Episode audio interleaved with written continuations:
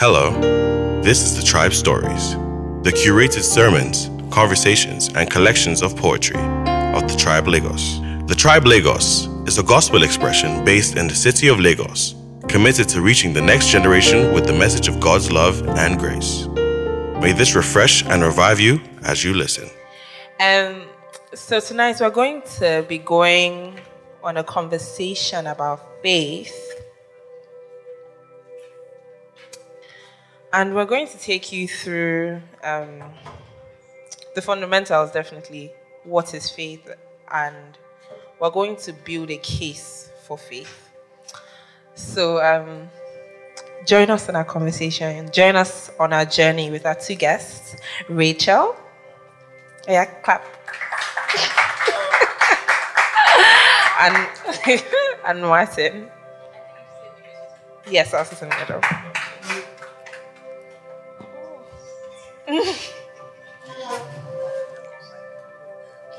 One more mic, but I'll give you mine so we can get started. Um, so right off the bat, introduce yourselves. Um, tell us a little about your faith walk. One minute. One minute, thanks. And ladies first. Hi guys, how's everyone doing today? Um, my name is Rachel. Um, I guess I'll start with my own faith walk. Um, so it started. Uh, how do I even say it? I, I grew up in a Christian home, so I've always been a Christian. It's not as if I, you know, I came from a distance. But I think that um, when it came to faith, I didn't really understand the concept of faith. I thought that faith was just accepting your Christianity and saying, Yes, I'm a Christian. And I think in the past four years is when I understood the concept of faith. And if we know, if we've been listening to, uh, can, can I call you Pastor Martins? or Martins? PM. If you, if you listen to PM, you know that, um, you know, he's explained that faith is kind of believing, speaking. PM is a good one. It's a good one, yeah.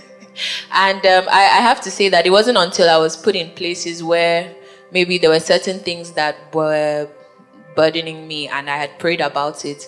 Um, and I guess a lot of people will say maybe it's starting from a carnal place because were, there were tangible things that I was looking for. There were actual, you know, flesh desires that I was looking for. When I say flesh, I mean you know, maybe I wanted to go to a certain, you know, university or I wanted to get something, I wanted to, and that was kind of where my faith work really began.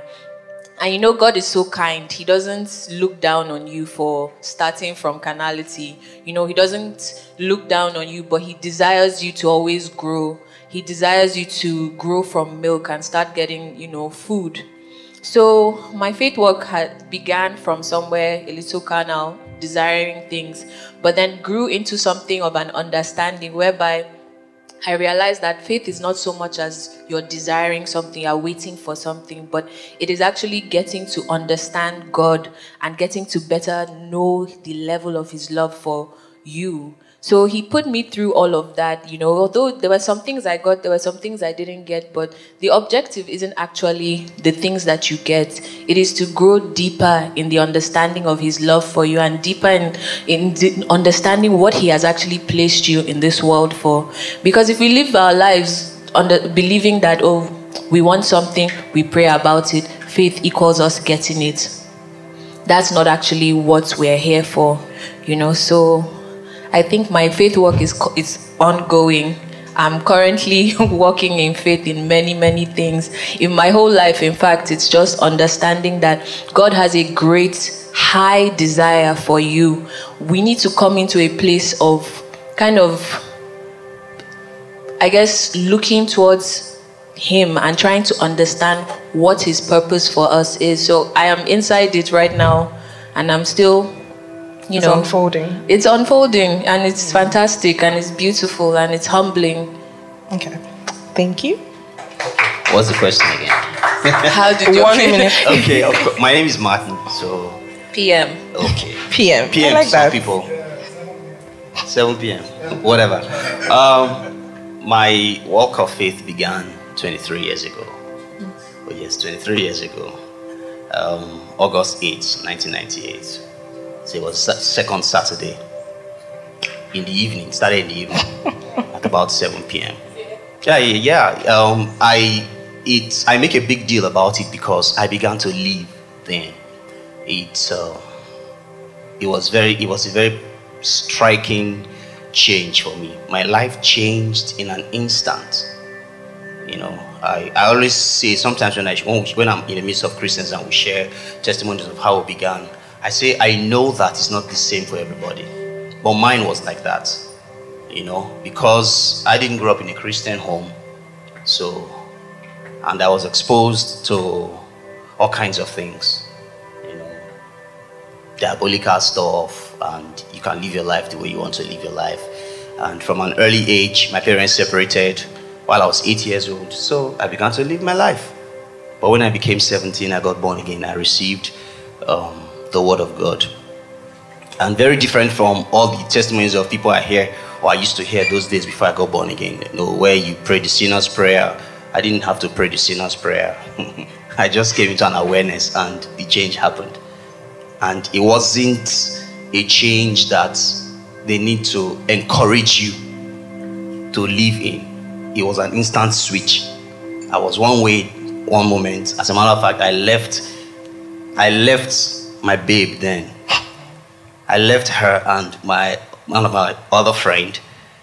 We were together with our babes, and I just left. Okay, they said, "Won't you go to church?"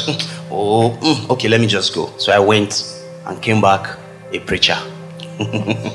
no, really, I got. They were my first converts. my babe, her siblings, the guy, his girlfriend, and they're all Christians today, pastors, and you know. So it just it started like that, and then I began to um, read the scriptures. I began to feel very different from church, from Christians. So it was really tough in my formative years because it was as though I was seeing different from what I was hearing. Mm. But being a stubborn child, as in growing up in a place where you were meant to fend for yourself, so I guess that was what it really helped me. That was what God, God used to maybe frame my understanding or my perspective of life. If I had seen it and I know it is true, you can't dissuade me. I'll hold on to it, even if nobody's accepting it. So that's what helped me, and I grew. So that's about it. That's about my faith work, and it's still it's still unfolding. It's still I'm learning things, you know. Um. So let's hop on what you said about awareness, because I think that is that is really interesting. Okay. That you're saying that from the time you got born again, 23 years later, your awareness hasn't changed. It has probably evolved, but for the better. Yes. Rather awareness than for hasn't the changed. You worse. know, um, no, it has not gone below how I started. Instead, I've become better, Better and better. I understand, and I have better understanding. Um, I've heard a couple of Christians um, interact with missionaries, and then sometimes we share that they'll say, you know, um, they got born again, maybe when they were five, when they were seven, when they were this, and then they backslid. I I never could understand. But of course, I grew up and I grew up in faith, studying the scripture, and I realized that there's no such thing as you backslide. But maybe they what they were trying to explain is they felt cold at one point. Maybe they felt they were no longer Christians. They stopped walking uh, passionately with the Lord. It had never happened to me. I don't have that experience because I, I had lived a life before of a sinner. So I, I was exposed to all the terrible things of life at a young age from native doctors to sex to party to drinks. And then I switched. I got born again at 17. So I did not understand. There was nothing else to look forward, to look outside of Christianity for. You know, people say, this will not be Christian, I'd never been able to say that. Because there was no better life than this one. So it has never happened to me. Say, ah, one time I was on fire for the Lord. Ah, that period, man, was really tough. oh, So I just went cold. No. it has never happened to me. Rachel? Um, okay, in terms of okay, so I want to say something in terms of backsliding. I think for some people, it's just um, some people might not necessarily go to to they might not say they are no longer Christians, but some people might maybe fall back into the sin that they were in you know, they might have said, okay, yes, I'm, I'm, I'm a child of God and everything, but they might fall back into it. So I think that's, I just wanted to. Okay, that's what they meant. Yeah, man. that's what they Yeah, meant. Maybe so- not running back to the streets, But but. uh, even those who went back yes, to the street, yes. no longer going to church, they got upset with God. Yes. And then eventually, after a while, maybe they had an epiphany or something happened and they came back. Oh, Lord, I'm back. Things like But that. I want to just um, agree with PM on this that you know once you enter this new life and once you enter an und- when you get an understanding, so nothing can take away the understanding of where you stand.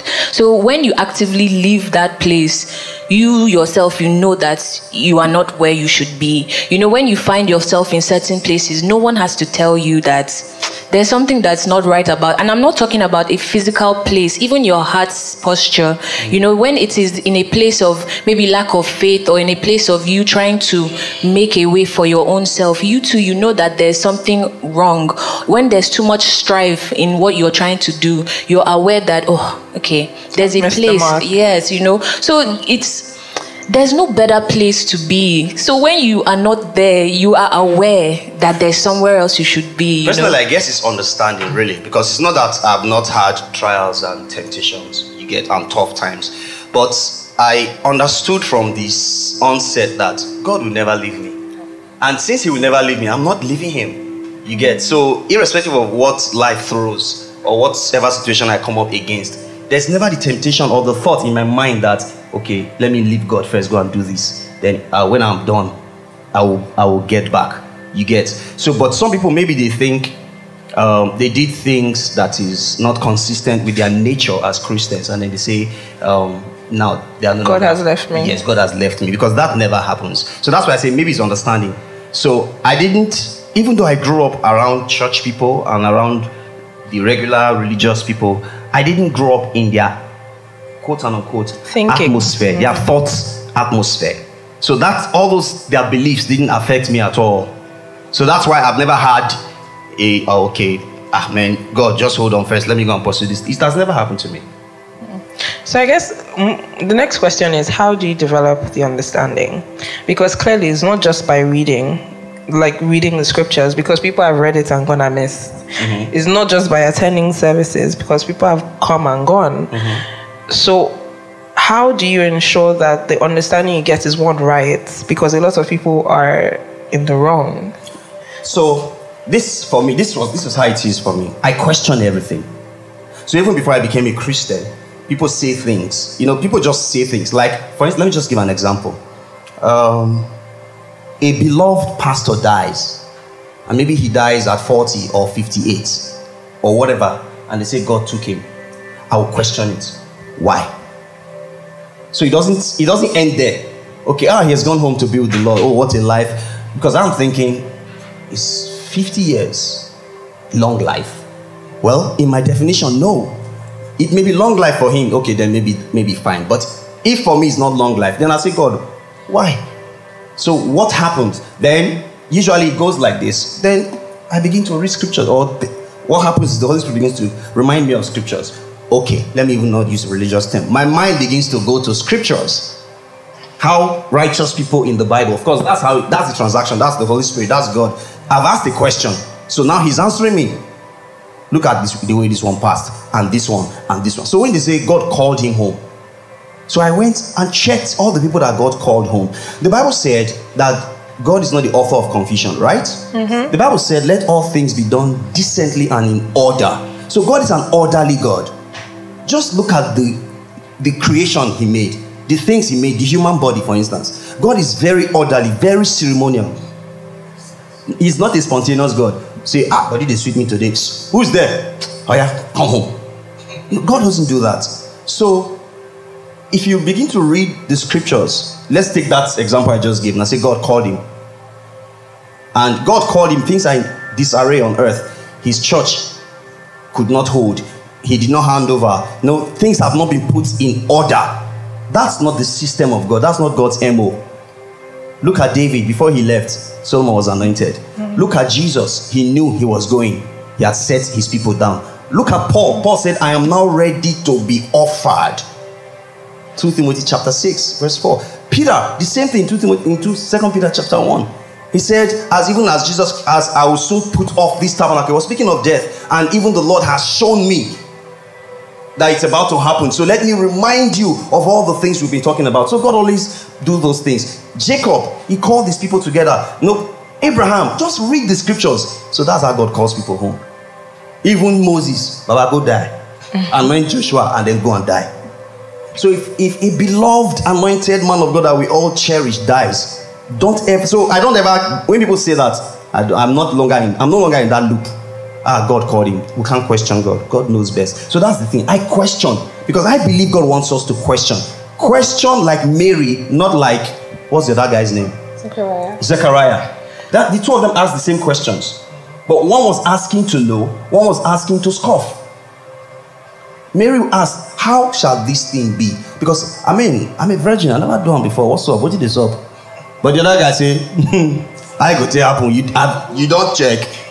Sarah uncle, Baba chill, no worry, leave that matter. Do you get? So question. I believe God wants us to question. I think that's how to develop your understanding. If you don't understand, don't be afraid. They say you can't question God. That is not true. You cannot order God around. That's true. But can I ask a question? You know, in Job, um, when he's sort of lamenting on his afflictions, Go ahead, Job. and Go. God now comes and starts asking him, you know, were you there when I created this? Were you there? You know, kind of telling him that my wisdom is too high for you to even come and question me. So how does that now, in in seeking understanding, and where does that line come in where you're Exactly. not Beautiful questioning God? Now, what was Job doing before God responded? He's questioning God. What was the what was the characteristic of it? Like lamenting. Lament- He was blaming him. So that's what God was asking. Baba, you so you don't know book past me now, be? Now you know everything. You now know how. So he was blaming God. Like he's, Job said, even if you bring the two of us now, I know I've not done anything. I will still be wrong. that's what Job said. He said nobody can be right in his eyes. Is that true with God? No. But that was Job's understanding. So God began to ask him, okay, what you did when I create those animals? When I put the stars? I mean, you know the names of all of them. So by the time Job, God was done with Job, Job repented for the things he said, one, and then began to pray for his friends. What did his friends say? Because even as a young lad, they had preached to us that Job's friends, you know, there was one, they said the wisdom of Eliab. The guy spoke this and spoke that. Preached as though the guy spoke the mind of God. Even God said no. Job, Job began to pray for them that those guys, what they said about God was not They true. had a flawed understanding. It was not true at all. God, forgive them. Don't put this thing on them. And then the Lord turned the captivity of Job. You see, it was captivity. It wasn't God that held him in captive. God is not the captor. God is not a slave driver. He turned the captivity of Job. But Job suddenly realized God was not responsible. But we're not talking about Job today. but, but I know who is responsible. Let's keep that. It's not God. Sorry, ask your question again. Please.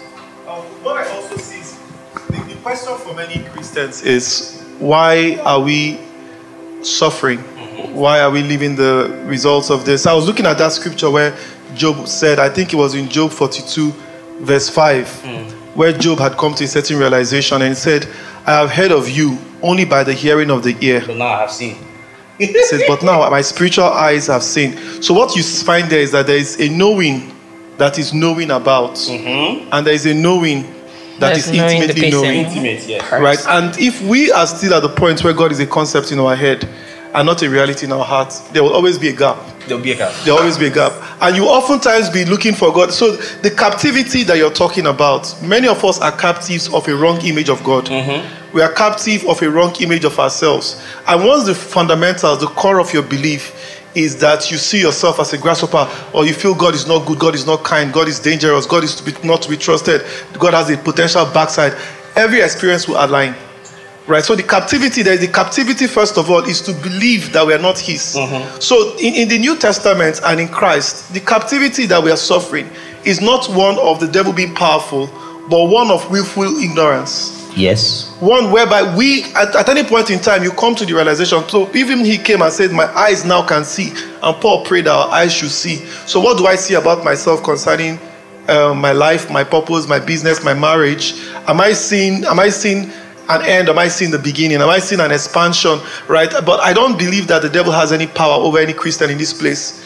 The devil is only as powerful as we let him. And if we all just decide to play the card of saying, okay, you're not the victim. Someone sent me a message, right? And um, a friend of his, the mother is sick and fainted.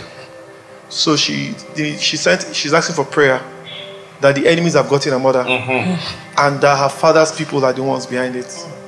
Right? So now they're at war to take down the father's people. And there's also, but is it that there are no witches? That's the tension, yeah. right? Because uh, is it that on some no level it's true. Is, that, is it that there's no village people? But you know, we can justify it. What I can tell you that even if there are a thousand witches mm. and you have an identity of your sonship, they are so impotent where you are. They will serve you, don't yeah. worry. Like don't I'm, I'm, not saying that there are not no witches quite frankly i mean we're africans we've been around but i'm saying that we've, we've made them more powerful than they really are when you're around them all they need is a deliverance you're not casting them to die with the fire. Mm-mm. You're passing them to the fire to bring their soul for Christ. yes, boss. So we're not called to kill. We're called to redeem. redeem. Let them be redeemed. So the killing of our, the, the, I think that the Old Testament says, "Suffer not." Suffer not a witch to live. yeah. So we are still in that group. But the tension is that when Jesus Christ came, right, we saw that at any point in time, whether it was the sorcerers he had an encounter with, it was more about how do I bring their soul to know love. Paul too, at the end of the day, he casted the sorcerer from the lady, mm-hmm. mm-hmm. and then her business died because the sorcerer was the source of the revenue. Yeah. It was the USP. Mm-hmm. But she lost her market. My point is that you didn't see um, Paul say, "You this girl." You've been giving people hell. prophecies, fake prophecies. Fire. Today, your soul is required of you. I don't think that was what Paul said to her, right? So my point is, when you begin to see God in Christ, you will understand that the, once you have that revelation of who you are, you are almost impermeable by the powers of darkness. They can send arrows, but they don't stay. But if you are ignorant and you believe that they will get you, they'll get you. So, in the final analysis, we are our consciousness. Mm-hmm. If you believe in an evil God, a God that can take away the hedge of protection. It becomes your experience. Because you slept with your girlfriend the night before. It becomes your experience. So the hedge of protection is now gone. It's gone. They will bash your car, somebody will slap you, you find something. See, I, got, I got, upset so yeah. the anointing lifted. Don't worry. Yeah. so my point is let our let this mind be in you that is also in Christ. He never for one day thought that anything could take him from the presence of God. He said, As I am, so is my Father. Let that mind be you everything you do, stay in the consciousness of who you are in Christ. Let that be your that's the genesis of faith. And that's the way we do life. Are which are they coming, arrows flying? Is Nigeria whatever it is? No. Nigeria can be whatever it is, but the reality of who you are will change that for you. So let me just answer that question in one statement. Yeah? One thing, how to develop, you know, you asked a very salient question. So I know it's not that reading the Bible, I know it's not just by praying or going to church. So how do you develop this understanding? Mm-hmm. One, just accept. I don't want to say believe. Yes, it's believe accept completely that God is good. And it's not a twisted definition of good, it's the definition of good. Good means benevolent, it means positive, it means advantage, blessing, sweetness, pleasure. That is who God is. In his in the presence of God, there's fullness of joy. That's good, right? At his right hand, there are pleasures forevermore. Because if you do not have this picture of God, you can't exercise faith. You can't trust somebody that's not good somebody that you don't think is completely good, irrespective of how you are, it's hard to develop a um, relationship with that person. So if you know God is good, that's the beginning of how to develop your understanding.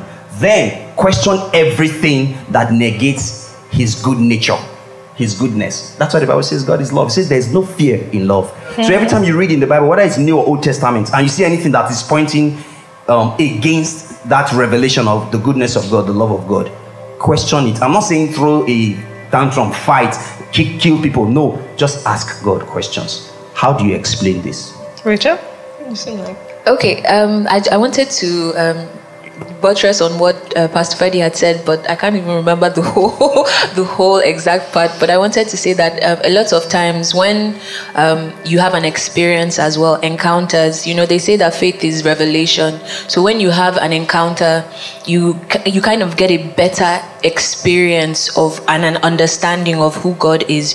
You know, you can always believe God is good, God is good, God is good but I feel like it's what you said. It's like an it's like a book textbook knowledge. Until it manifests into reality for you in your life, you might never have a real. Uh, uh, what, how did you put it? You said there's the textbook knowledge, and then there's like the Intimate intimate understanding. Like, if you don't bring it to that point, you know, it might always seem like a distant experience that people, other people may experience. All you you know, Sha, is that God is good, but you can't really say what God has done in your life, or you can't say what you you can't say anything. So you're always looking at other people and saying, "Oh wow, I can't wait! I can't wait for God to do this thing in my life." So you need to. Exactly, that's problematic because you can't you can't bring yourself. You can't bring you yourself- can't bring an encounter. That's faith, isn't that the revelation of something So and back holding to the on word of to? Yes, because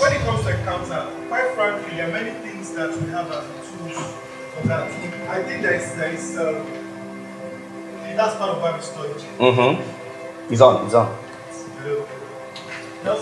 It's not working. Hello, okay. All right. All right. Um, so I, I think that the tools for which we are called to experience now, you might not necessarily orchestrate your encounter, but you can contribute to the to that. The way I mean contribute is Create an environment. create the environment right for that. So in, in staying in the Word and meditating and staying on the Word, you're actually in that that environment is That's already that's You're giving him material. yeah, and then the other part is that that's actually why I'm not talking about religious prayer, but I'm even saying a deliberate prayer that is actually pregnant of expectation always delivers on His promise. So there's a sense that the moment you are at the point where you're primed to say, I want to experience this, but this is what it is. We are all an encounter away from the possession of all Christ has done for us. Mm-hmm. So whether it is righteousness, if you don't come into if you don't encounter righteousness in, as a revelation, you might not walk in it right? If you don't encounter, um, if you don't encounter abundance, as you will not walk in it, you will still be plagued by that. So it's important for us to dial back to the word, dial back to the prayer, but even community. We've also scripted encounter to be spooky. Yes. We've actually Yes. also sort of like made encounter into an encounter is you must fall on the ground. Yes, there must It be a has be- dramatic no, not experience. that. yeah, no, I, I think that we need to expand our understanding. Yes. Those things are also important. They are, they are part of the experience. I don't like mocking them off because some people will tell you this is always how it came to me, right? But I've had people who started speaking in tongues without getting slain in the spirit. Like me. But I've Same, seen people who speak by being slain in the spirit. After they stood up, the language came. So God is not one way. But I do think that it's even more on us to open our minds to what we consider a seemingly circular way of even Him moving. Hmm. Like in conversations, God is breaking walls Yeah. and He's doing something. But we may not recognize that that's a spiritual moment because our spiritual understanding has become one that is meshed in that the idea We're of looking for the spectacular. Bernard singing in the background, keyboard is Yes. elevating it. But when the music, even in the silence of your heart, you will still encounter him even there. Think you should keep. You, sh- keep you the can mic. keep, you Pastor can keep Fadi, it, I think hold this mic. So, so, so the thing is, when we are always, like I said, or was it last week Wednesday, when we look for the spectacular, We many miss times the we quiet. miss the miraculous, mm-hmm. because we think for it to be miraculous, it has to be spectacular. I got filled with the Spirit just by reading the Bible. I wanted to be filled with the Spirit. I wanted to speak in tongues, and then I read the scriptures. And I, as I read the scriptures, I was convinced that was it. But I was waiting for um, tongues of fire, you know, earth shaking, and I was waiting for something to take over my life. So I spoke in tongues, but it didn't feel like it. so I kept praying, and then I read the scriptures again. So the scriptures came to me again, like. So, and then one day God just told me, "What else do you want?" Thunder. What else? what else do you want? So I had, I like, I've said it here many times. The way God raised me, He raised me up um, in in a sort of way that I don't have to look at how I feel. Um, you know, people say, ah, I feel the anointing. I don't have all those things, goosebumps and all that. I am a feeler. I enjoy feelings, but but many of my encounters with God have Have not been been- earth shaking. It's normal. Maybe I was just singing. Maybe I was just in the toilet. Maybe I read the scriptures, and while I was on my way, it just came, down, and I start shouting. What is it? I say, no, don't worry. it has happened. Because so so I because of that I now de- I develop I then developed a consciousness that God is always with me. So I'm always in that presence. So if I feel, if I get to a point where I'm feeling like I'm not there, I, I crafted something so that I will always remind myself, I just say, Thank you, Jesus. I just say it severally, and before you know what's happening, consciousness Has come back. has come back. So I'm always there. You get so I don't have to wait for an earth-shaking experience, a dream. I had I had so much. I preached the word of God one time to several people, and they had experiences. They got healed, this and that. That they began to ask me, "Wait, oh, this thing you're talking. Have you seen Jesus before?" I say no. Have you seen angels? I say no, but yes, I've seen them in the Word. I've seen them in the Word. It's okay for me.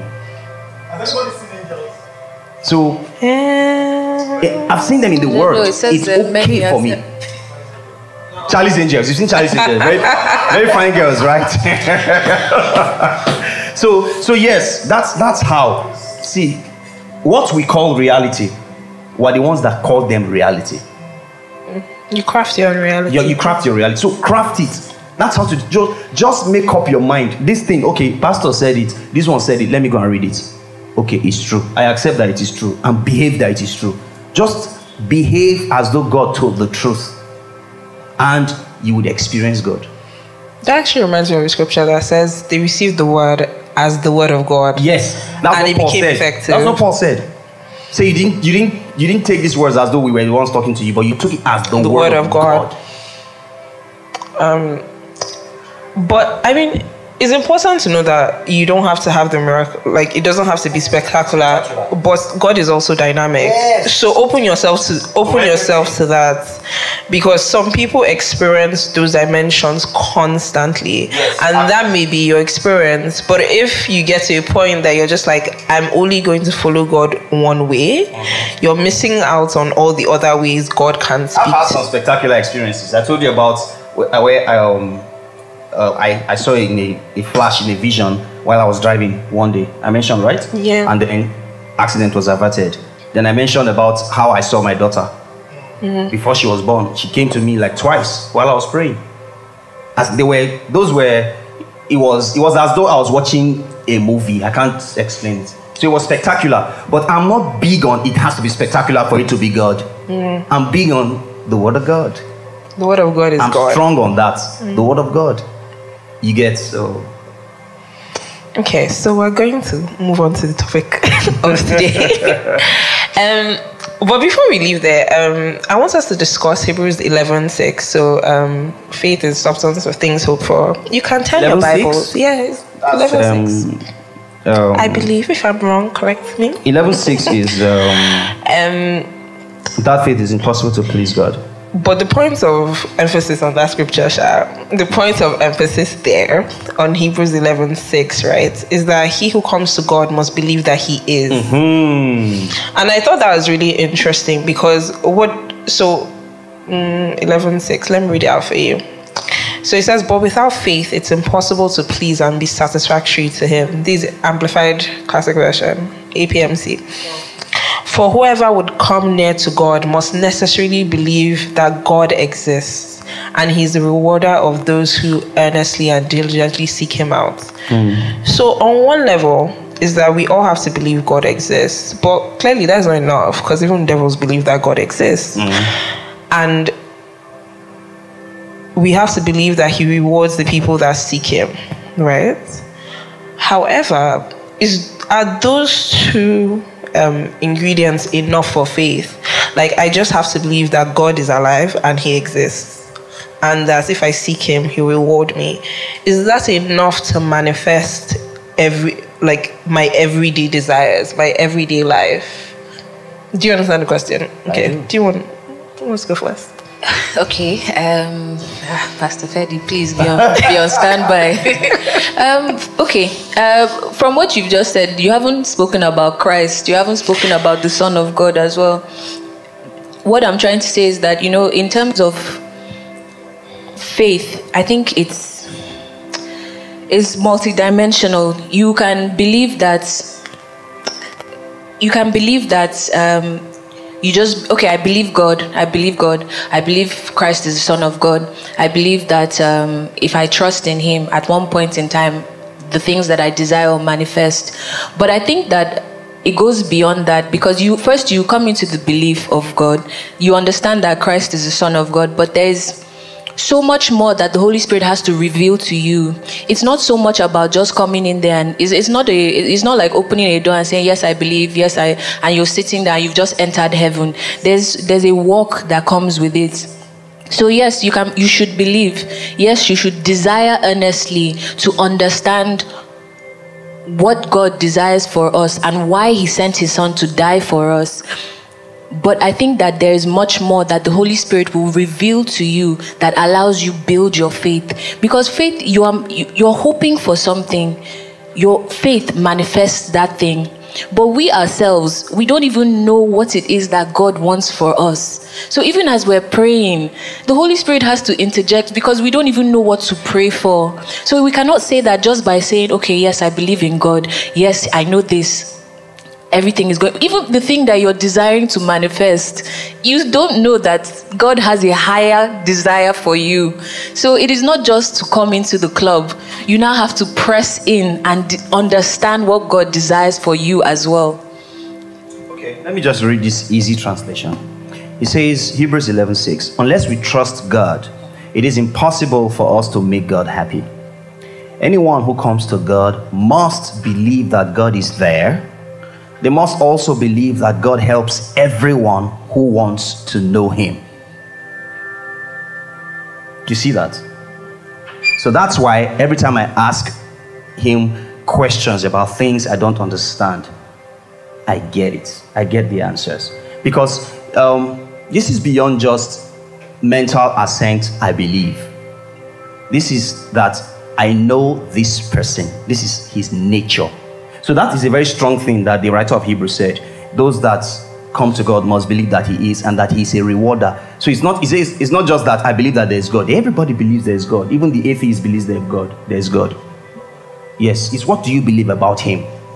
That's why I am going back to what I said initially that God is good or that is love. The biggest revelation of God that we can get that will help us is that God is love.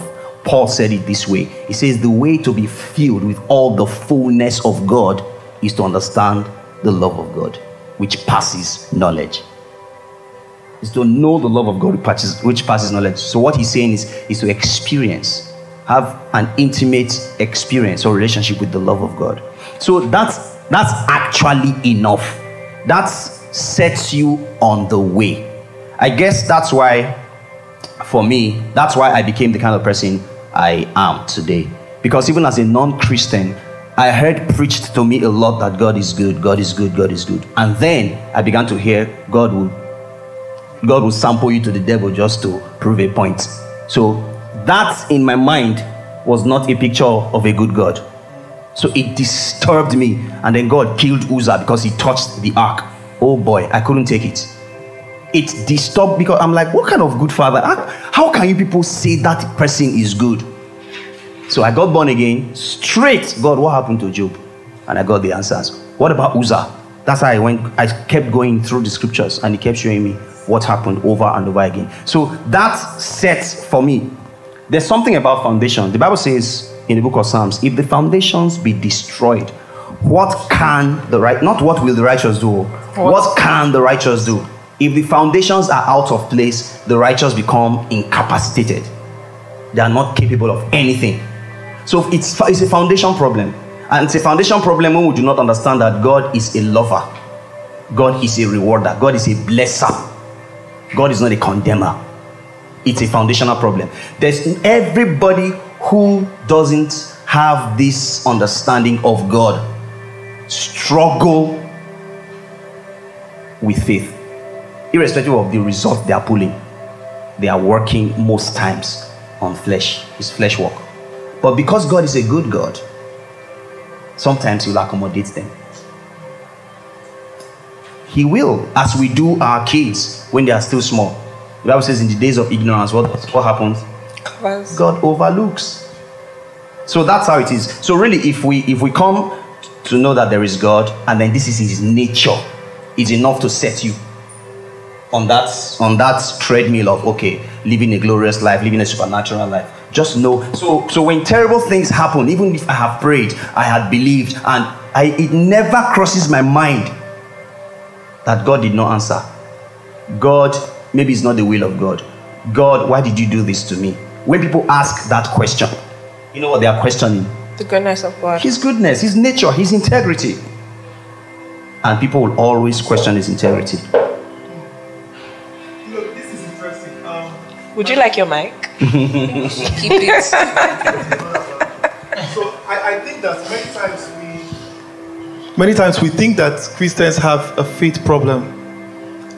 But I am beginning to realize many Christians have a belief problem. That's what I've been saying. No Christian has a And faith problem.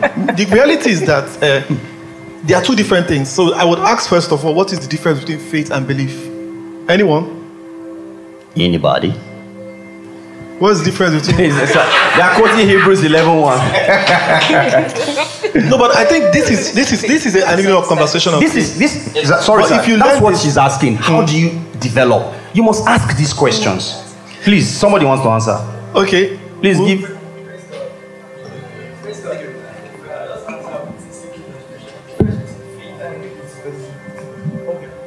Praise God. Okay, the difference between faith and belief is um, I believe God can heal the sick. But now I have ulcer. I don't think God can heal me of ulcer. But but if you tell me God heals the sick, yes, God heals the sick. I've, I've seen it happen before. But then now I've been living with ulcer for seven years. I don't have ulcer, it's just, it's just an illustration. I've been living with ulcer for seven years. Do I believe God heals of ulcer? or if God can heal diseases stronger than us. I've seen God heal cancer before. But then me now, how do I come to that place where God can heal me of basic ulcer? So I believe God can heal, but mm. am I compounding the question? Yeah, no, no, we, we get we, we get what you're saying. How do you personalize the ability of God? Because sometimes it's easy to believe God can do it for So them. you're, you're explaining his. Yes, point. it's easy to believe that God can do it for them, but how do I personalize this and say, God will do it for me? Okay. It's not just his ability. His ability is not in question, but his ability, he's wanting. So, That's so what, what we can say, we do not receive according to our faith. We receive according to our belief. Read it again. You find what it says. Let's read it again. I know that we say each man according to his faith. Mm. But once you study faith, you realize that faith is a spirit that comes from God and has no measure. Mm. So it's not like your faith is higher than my faith. It's more likely that your belief is stronger than my belief. But it's not a faith problem, it's a belief problem. Now see what it says. It says, but without faith, It's impossible. it is impossible to work with God. Yes. Don't forget what we teach about faith here. That faith is not something we generate by our will. Hmm. Faith does not originate in human will. It originates in God's will. So God comes supplying faith. Mm-hmm. So faith is given, is not generated. Keep that at the back of your mind. So it says, but without faith, it is impossible to work with God and please Him. But see, so the faith he's talking about, there's, there's a faith that God supplies. Without that faith supplied by God, it's impossible for you to please God or work with God. So the capacity for you to please God or work with Him is It's given already by there. God. Is there. But see what he now goes on to say. He says, but here is the, chal- the challenge. The challenge is that, but uh, he says, uh, for whoever comes near to God must, this one amplified said necessarily. Must. The necessarily here means that it is literally a must. Necessarily believe that God exists mm-hmm. and that God rewards those earnestly and diligently who seek Him. Now, first of all, establish faith is given, belief is of the will. The faith is supplied, is a spirit, the spirit of faith is supplied by God. Belief is of the will. If, if, if God has supplied, so in, in, in the gospel, we know that God has supplied all things in Christ. So the truth is that everyone has faith, but your belief is actually how you receive. So you receive according to your belief. So even if we know that we are preaching here, we are one with God, and we all say, okay, that's the spirit of faith here, we're one with God. But in your belief, you feel you're desperately separated from God. Nothing will enter. We can be here talking healing. You, you're waiting for us to go home and you use something else. So the belief is a problem, right? Yeah, the point is that your belief is why you're where you are. If you believe completely, radically of all God has said concerning you, right? So belief is actually comes through revelation and understanding. Belief is a function of knowledge. Faith is a function of belief. eh, so as you are studying, You are. As, that's why we are called to study and meditate. It's because we are changing our beliefs. Our beliefs is a function of our will. Your faith, um, the faith of God is constant. God, there is no, there is the faith of Christ. Paul said, "The faith I now live, I live by the faith of hmm. Christ." Yes, It's not to Christ. So it's not like the Christ in you is higher than the Christ in me, so my faith is not higher than your faith. No, he said that it's only one Christ, one faith, right? But when it comes to one spirit of faith, but he said when it comes to belief, if I if I believe that Christ, yes, Christ heals, right? But in my belief, I don't believe I'm, I'm worthy of receiving healing. Yeah. So what changes is two things. Your belief is your conditioning of years. Your belief is where you have your problem. Your belief is what we are here to change. The call of church is to help you so that your belief can get up, get out of the way, so faith can manifest. So I have, I have a question for that. So is, rep- is repetition enough to change your belief? It helps. It helps. It's part, It helps. of Affirmation it. helps. It's part of it. But there is there is is- if you are repeating without an entrance of an, an understanding, so there's an understanding that establishes ownership. I know who I am in my father, so you cannot confuse me. Once I enter that thing, that's why it says a child potentially is a son, but can't possess. Galatians Because the 5. knowledge to give him the access is not fully there. The access is there, but the knowledge to unlock that access. He can't use it. Yeah. So we need we have a knowledge problem. We have a belief problem because we have a knowledge problem. And the knowledge problem is actually fixed by use by this. We're opening that stuff. But the mystery of belief again dials back to Christ. Once in belief, one in belief, you there are two things that helps. It's not what you believe about God alone. It's what God believes about It's what you. God believes about you. About you. It's Just- very key. Once see what he said, said once you believe that God rewards, God is about to reward you because you are. He said that's that's inevitable. So if you can believe God is good, but do you believe That His God is good goodness- to you? exactly. And His goodness is for you. Do you get- Then you've entered. You know. But it's, let's let's let's stay on conversation. So This is conversation. So you know it's Conversation. conversation. So you have to, you have to, because the whole world, at all times, there are there are there are a lot of things fighting our acceptance of how God sees us. Your knowledge, your experiences, every day, the things that people tell you, the things that you think about yourself. So that's why that confession, affirmation is very important. You have because that's that's how you get there. You have to keep telling yourself what God has said to you. So we believe God is good. For instance, we have accepted, oh, God is a good God. They've preached it to us so much. God is a good God. They preached it to us. God is love. God is powerful. Oh, we believe it. We've accepted. But personalize it. So the leper said to Jesus, He said, Lord, if thou wilt, you can make me whole. He said, He said, I'm not questioning your ability. What I'm questioning is, is Your desire to do Why it. did he say that? Because they'd been taught that as a leper, you're an outcast. Hmm. What did they call him for Igbo? Osu. Ebo, disease, you are a curse. I mean, they shouldn't get close to you. So, any nobody can marry you, nobody can touch you. You are cursed. You are a cursed thing. And the Jews were strong on those things. So, if they had caught him in the in the public place, they would stone him to death. They'll stone him to death. But he said to Jesus, If you will, you can. So Jesus expressed the will of God to him and touched him. You don't touch a leper. Touched him, and then, wow.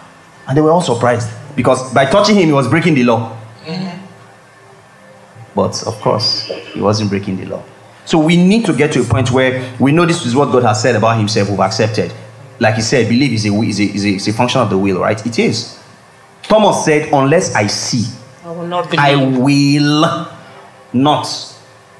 Say, I will not. So he made a choice. Belief is a choice. I have chosen that sickness is not in my lineage. And I'm convinced about it. That's belief. Hmm. But it took time. I, I stayed on the word, stayed on the word until I saw it in my mind's eyes. And when I saw it, and I, but first of all, it has to come from outside, right? Mm-hmm. I accepted it first. That's belief. That's beginning. Then I kept on. I kept on. We spoke about Repetition. alcohol. We spoke about fermentation on Sunday. Yeah. That's how it happens. So you're a lawful captive unless you Oh yes, that's what Paul says. "I'm a love slave of Christ." unless you open the door. Oh yeah, there's a mic there.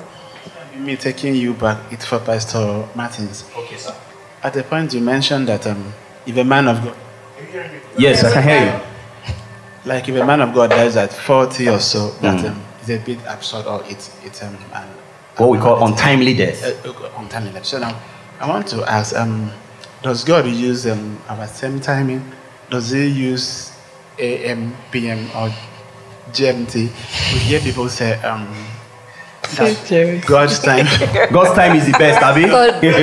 and his time and his timing is not is, um not the same like yeah, they're speaking of seasons when they say own that. But time. go ahead. So, and all and also his ways are not our ways. I Yes. mean, we can't really know, uh, can't really que- question him.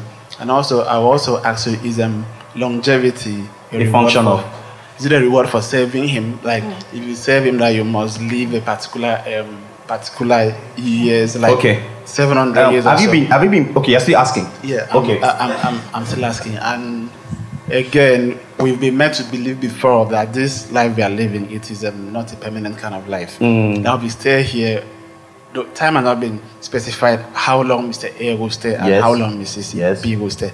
So now, if um, a particular person dies at a particular time, doesn't mean that he wasn't serving God enough or God doesn't love Okay. him enough. And I mean, All just want to know. Now, all those narratives, uh, somebody dies at, let's say somebody was serving God and then the person dies at 57. It doesn't mean that some people, in fact, people have started saying God is judging them. No, God doesn't deal like that. They will say God, God cut him off, right? So because maybe he had missed the mark, so God said, I'm bringing judgment to my house. Sorry, let me cut you short. And there's one I, I do hear that God had known that if he had stayed longer than that, He would have, he would missed have deviated. Exactly. yeah, they can say all kinds of things. They can say all kinds of things. But um, again, do you know what good means? Do you think there is a deeper spiritual definition of good? Physically. I don't I don't believe so either. Good is good. Do you get? However, good may also be relative. So some people think that at 70 they've lived long enough. There's nothing God can do about it. I'll repeat it. There's nothing, okay, maybe some people don't want to say God cannot do anything. There's nothing God will do about it. Because God has power, man has authority. If you don't give God license to do things in your life, he won't do it. Because he cannot break. The Bible says he cannot deny himself, right? So you know what God has set in motion? That you are the author of your destiny. How you end up in life depends on you. If you trust me, you end up in the right way. I'll lead you in the right way. If you don't, it's still on you. So if people think that uh, uh, I'm only human now, uh, I mean, you know, now anything can just happen now. Person if you just drop dead, which a lot of people believe, and they say um, life expectancy in this part of the world, they say is whatever they call it. They believe it. It becomes their reality. That's the way the world was created. They believe it, they've created it. It will happen. It won't be because God is mad at them, God is condemning them. Now, God, God's reward for serving Him or for being with Him, you God doesn't tie it to anything you do. God doesn't. I said when we began this teaching, I said you can never earn anything that God gives you, right? But God has said. I have also said that God is very predictable. God is very predictable. It's just that you may not know how He will go about it, but you always know He will go about it. For instance, we say God cannot lie, right?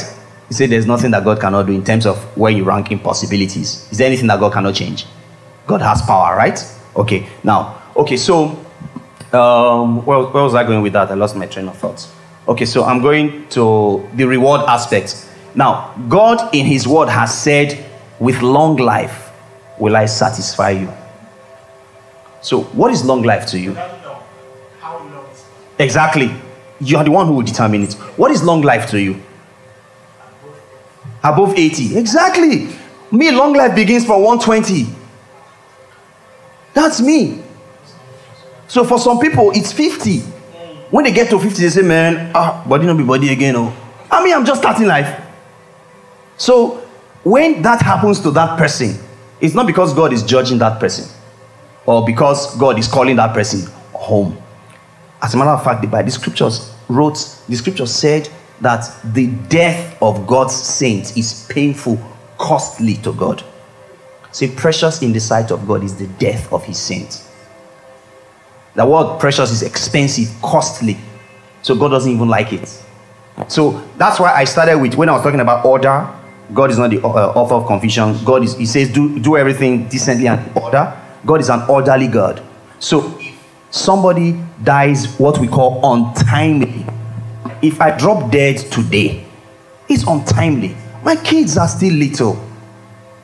The idea for God is that the father will be there to raise their kids, then they will see their children's children, then they will leave wealth for their children's children. So if, does, if it doesn't happen, it's untimely.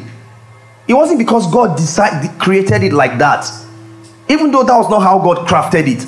If I have crafted it like that, that's how it will be. Do you understand? So if I did, if I, I always say to my wife that in life there are no neutral grounds. For instance, if you are not if you are not positive, you are negative. You can't be in between. There's no in between. So if you are not thinking health, divine health, eh, eternal life, you know what you are thinking? Death, sickness. You may not be thinking, I want sickness, I want cancer. You may not be thinking it, but your thinking will be sick. You may be thinking, I'm just a man. Ah, that thing can kill you.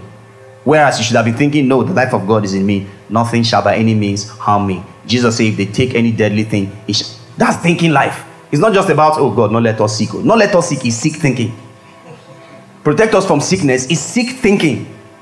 So you don't have to be thinking, I want sickness. That's thought pattern already is a victim's thought pattern and it's a mindset. And guess what? It's a belief. And because it's a belief, it becomes. So God doesn't deal all those things. Come on, so also um, add and maybe bring some perspective. Um, having pastored for a while, but I'm learning now that many times for Christians, there is hardly a one way. I mean, on Sunday, our, our sister shared um, after they've been married for 10 years, no child, um, and multiple miscarriages. They went for I, I was that IVF. They went for IVF, and it was a tough pregnancy. Mm-hmm. She almost lost the child, but she shared through how God was. She was praying through. There were a lot of fear, a lot of tension, but she pulled through. Now that's a different testimony, and we must glorify God mm-hmm. in that. Now there are people who didn't do IVF. They stood in their faith and say, "I want to have a child like this." More. And yeah, and it, it happened. Like my Martin's I wife. don't do that. In fact, she even had a condition that could not have taken her out. But what I'm learning now is that there isn't one way but we all are called to grow in the understanding. Martins has such a radical take of immortality, of long life, and all of that. And having pastored for a while, some days I get conflicted. and the reason I get conflicted, guys, is because um, Archbishop died at 60. Yeah, thereabouts. TB Joshua just passed at 58. Yes, he died young. 57. I have seen a lot of Myles good Munroe people. as well. Like I had this Dana plane crash that claimed a lot of my friends. yes, And they were very well meaning Christians. Myles Munroe. They didn't I don't know. I, I can't tell you that they wanted to go. I, although one of them had in her status um, something about seeing the life beyond now or something. She was probably the only person that came close to saying anything that gave us a sense of comfort. But it was dark and heavy because their parents are all still in Lagos and alive. And having to go from one funeral after another funeral after another funeral in one week and two weeks, it was a really dark period. And you know, it was tough for me, right? Um, on one side, I think that we are all called to enter something in God. Though. Like if you're coming from a family where untimely death is something that has traumatized you, that scripture is yours to handle. Hold on to the fact that God has given you long life and prosperity. Right? I just think that people who didn't quite, who died early, well, well, maybe it was something that they didn't bother to. Yes. It was something that they, they were bad they- people. on a mentally uh, on a mental level, it wasn't so much that God wanted to punish them No. or it was maybe it was it was it was just what it was right it was just what it was and i i don't necessarily have all the explanation right but i would say this everything that is in the scripture is for us to affirm if long life is there and you're afraid of untimely death that, and there's an answer there mm-hmm. if poverty is in the lineage and they say people lose wealth in their 20s or in their 50s there is a scripture that talks about God preserving the wealth of His own mm-hmm. and keeping you. So the gospel is that you enter something, you unlock it for others, and you share it. But you must enter it because if Matthew is saying, "I want to be here till the trumpet sounds," and it's you, you, you can't just be saying, "Oh, this is such a beautiful faith to have." if it's stirring something in you, you have to also have to start hold on to it. op- you you have to open up to that, right? On, for me, I have this I have this sense of eternity where I feel like, are we not eternal? So we don't truly die. Yes. That's actually how I see it. Like we don't really die. Like we always have an eternal spirit. So the untimely death, and because again, yeah, some people have told us Jesus that Jesus at 33, Jesus was ready to go. So the oldest motivational speaker will tell you at 70 with no purpose. Why are you around? Right? So that there, there is a sense that even living long and living long purposefully mm-hmm. is important. If at, at 70 you're pregnanting 13 year old girl in your neighborhood, mm-hmm. you are doing overtime Over time, brother. because the purpose has departed. But it's so you know what Paul said. Paul said, "For me to linger is gain," because uh, Paul said, "For me to die is gain." But if I'm around, It's Christ. Oh, the gospel. Like Paul is saying, every one more day left is one more day to engage. Mm. So the gift of life is not to consume for self no. and to buy our nice cars and do some vacay or staycay. the gift of life is truly, truly that the next person gets to experience The next love and- generation, yes. Yeah. So we must see that. So you know, God is even excited. Okay, one more person. Oh, He's going to do more work for me, right? And that's why Jesus, Jesus knew what He came to do. He had commissioned all of us in His own. In, resurrection life is what we carry. Our resurrection life does not now die. Okay. So there is also a notion of death that most people are afraid of. You know, the reality is that while you should never be anxious of it or why you should never be terrified of it, God is bigger than these things. He so if you're here, you're battling all the okay, are we not taking a position that looks too tough, right? And maybe you lost a parent. Um, again, we always say God didn't take them. We don't, yeah, God didn't take them. It's not in God's way to kill your mom or your dad so that you can now suffer. And then how do you pay your way through school? Right? So God wouldn't do that. I think that's the point, Martins. Anything that colors the goodness of God, I am very unwilling to accept. Hmm. As Ferdinand. So that's the first one. Anything that colors the goodness of God or the love of God, I am not very willing. I, I'm not. It's not like. Let me not say. Let's let's leave this question. It's not unwilling. I am not. when you say unwilling, you know, it looks like you are speaking the There's modern no grammar. about No, there is not unwilling. It's, It's just. not- it's, it's just not like it sounds good, right? for, the, for the modern mind, they're like, yeah, well, there's a conversation here because it said unwilling. you know, says that it looks modern. Right. Thank you, Pastor Fadi. So, so um, a question that has really plagued me over the years is how come faith doesn't um, translate? An example: in my health, I'm perfectly healthy, but I don't have money. Don't have. I don't have money. Let's say that is my situation, right? Or I have money and I'm sick.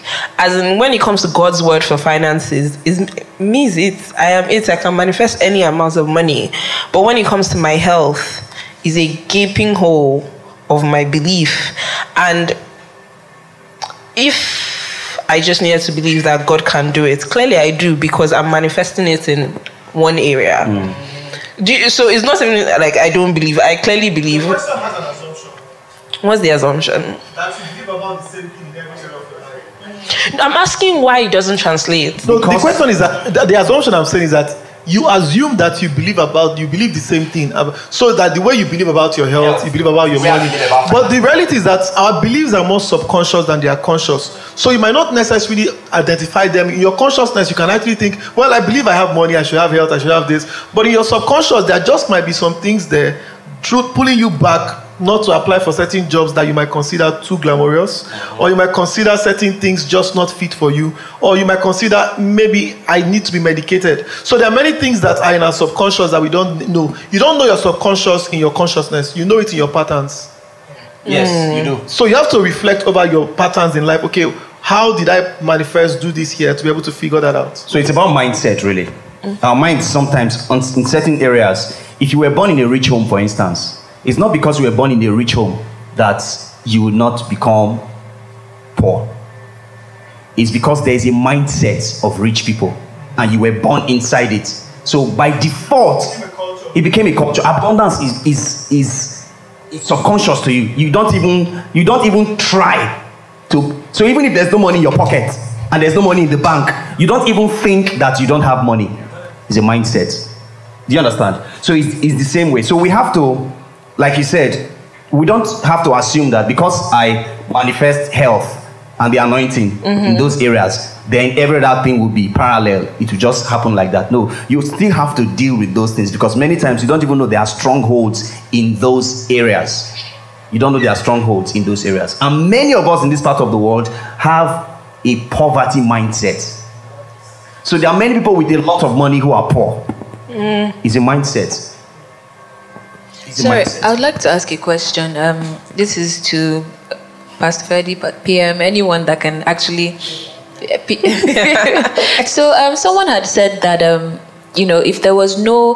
eh, Actually, I, I was listening to someone, they said that um, if you really listen to people when they talk about faith, a lot of times you realize that we're still at flesh level. We're still talking about getting things. We're still mm. talking about self. We're still talking about mm. things like that. And he said, he, he said, so what would have happened if there was no fall and we were all in Eden and there were maybe a hundred thousand people in Eden? Mm. What then would faith mean? You know, because they would still have faith, but what really would it mean? Because as he said, that is kind of the mindset we should actually be having. As much as the manifestations we see now are for other people, they're still a bit carnal because I have healing, I'm je- testifying, so someone else will grow faith, so someone else will, you know, be encouraged as well. Hmm. But if there was no fall and we were not struggling with finances, we were not struggling with this, we were not struggling with that, and we lived in abundance, what then would faith be? So that is why hmm. I, What would we I've seen a lot of people, some of my friends have asked. So when, when Nigerians go abroad, they stop praying for certain things. Uh.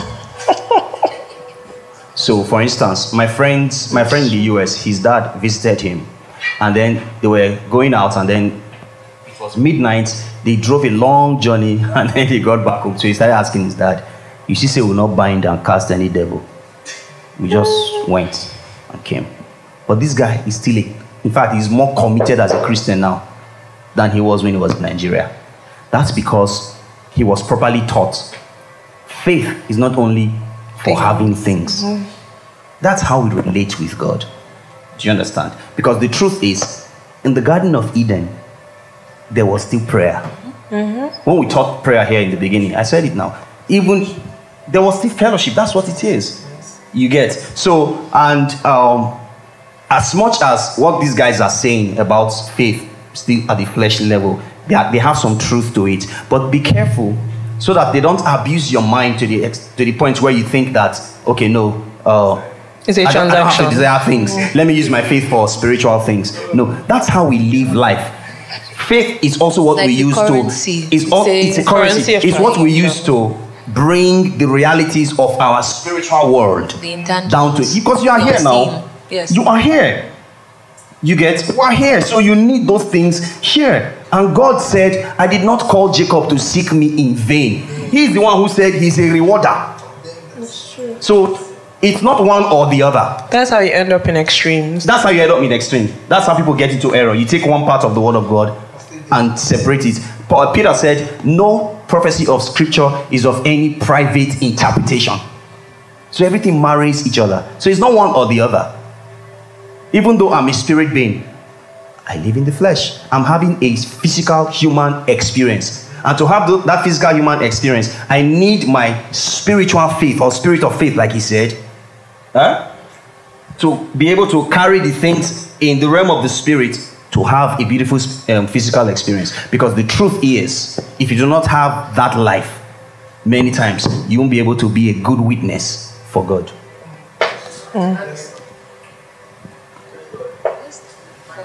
The mic is there. Mic. Praise God. Oh, I have a question. Um, praise God. All right, my my question goes to us. Um, talking about about producing tangible manifestations, we know Romans ten seventeen says faith comes by hearing and hearing of the word of God. So, um, concerning the particular particular subject, I, I I cannot be said to have exercised faith because I did not exactly act on God's word that I've heard based on the definition based on what Romans 10 17 let's try to flow.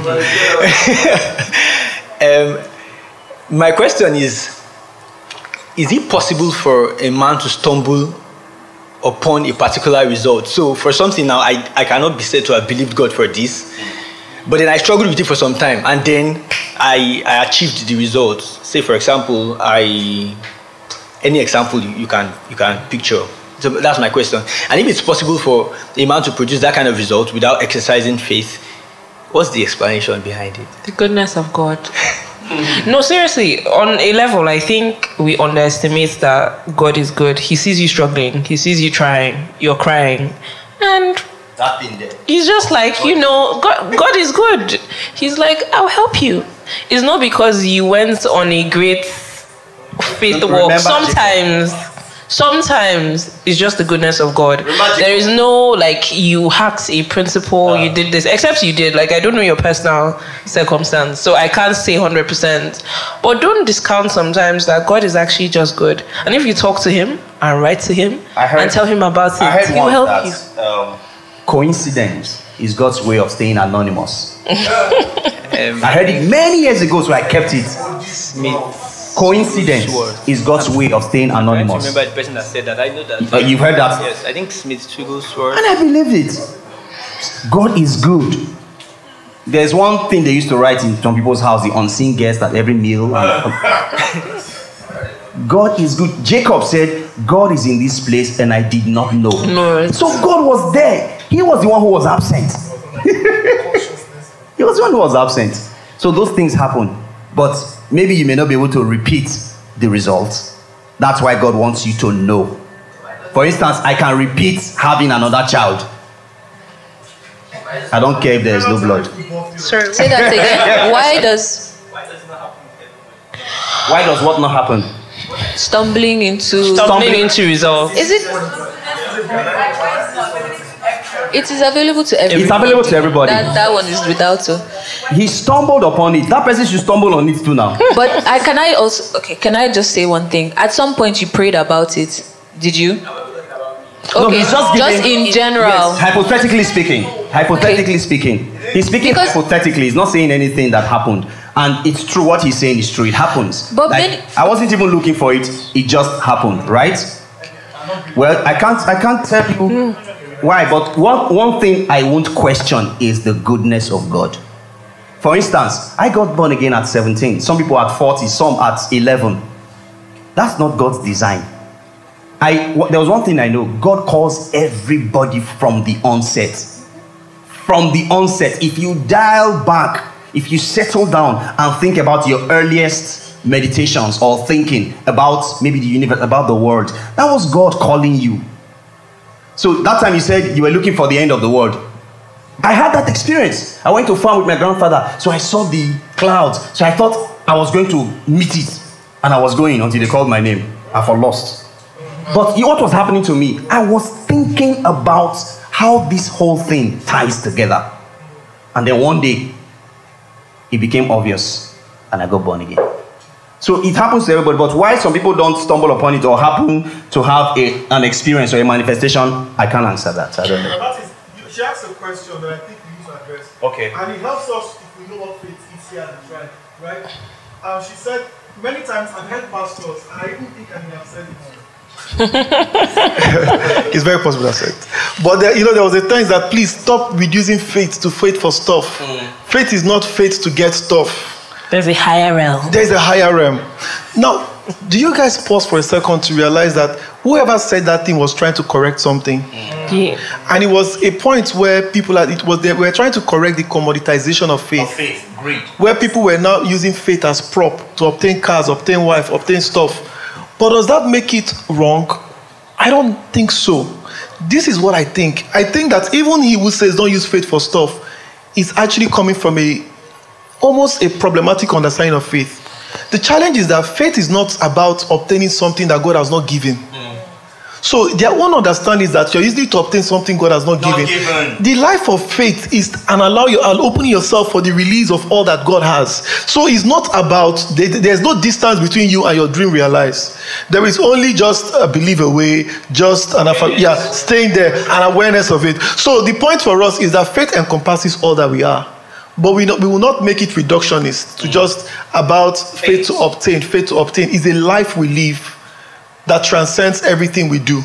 Whether my, my, my belief that, that I am righteous is as much as I as I affirm that even in the wife I want to marry, yes. in the things I want to possess. So let's not all our faith a part of our life. Let's know that faith is all of it. All our lives is woven in faith. And our understanding of faith is not coming to a point where we need God to do. It's allowing to manifest all God has done. Mm. So we come, our faith is a finished product. Like it's almost like we are coming from the answer. Is the Answer. Yeah. We are, we are not we are coming from the answer. We're not trying to move God. We are not moving God. You understand? Because faith doesn't move God. The, the, the, the, on, on the thinking of always putting people on a treadmill where you feel like, okay, um, if I give more tithe, God is going to meet me halfway. If I give, if I sow a seed to this, now there are principles, and people do some of these things, and they tell you you worked for them, right? So for me, I would just always say that whenever we get into that transaction, we've diluted all that God is. For God does not need you to transact to receive. You are all, you are every inch, you are, all of you is a child. So if, if my son comes to me, Kaima, and he says to me that you know, I want to be loved by you. Mm-hmm. so I'm, I'm going to give you 20%, not 10%, to show you that I am a revelation child. I'm screaming. Now, Bobo Yi, whether you give 20 or 50 or 100%, I'm not going to love you any more than I've loved you. Hmm. And I will not love you less because you haven't given. Yeah. But let the love you have for me, everything you do, do it from love, not do it to earn love. So we give because we love and we are loved. Our giving is not to obtain love because we already have it. So our faith has to be- become that. Tomorrow, when you go to work, everything you need, you already have. Mm-hmm. Your faith is not about getting God to do what He has not done in Christ. Mm. All things, He said, acknowledging all things, all things that pertains to life And godliness. godliness. He didn't say all things that pertain to godliness. to prayer, like to life and godliness. And that life there puts everything on the radar. Yes. So my last question, except someone else has a question. Do, do you guys? Okay, time. I'm still going to ask the question, Sha. Sorry, but the question really is a rounding up question, and it's really that. So we've talked about it. We've thought, okay, meditate, repeat, all of that. But the truth is, when life is hitting you, it's hard to sit still and just let the word do its work, which is what is always recommended. Like, the word is able to build you up, right? How, how things are happening? If it's bills, bill, your bills are due tomorrow. Like, life is happening to you. Life doesn't stop because you didn't get the revelation of the word. Life, life, life is not waiting for you to get there. So, how do you sit? How do you quiet your mind, your body, and see How your do you remain experiences? in peace How do you when remain the in storm peace, is around?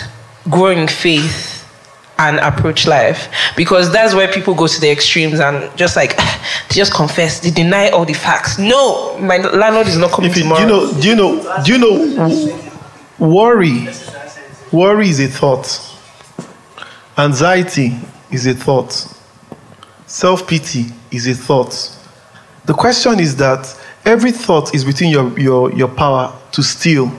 When the Bible says, Be still and know, take every thought captive. When you start to sit, you will know why you have to sit. And you will not negotiate your sitting.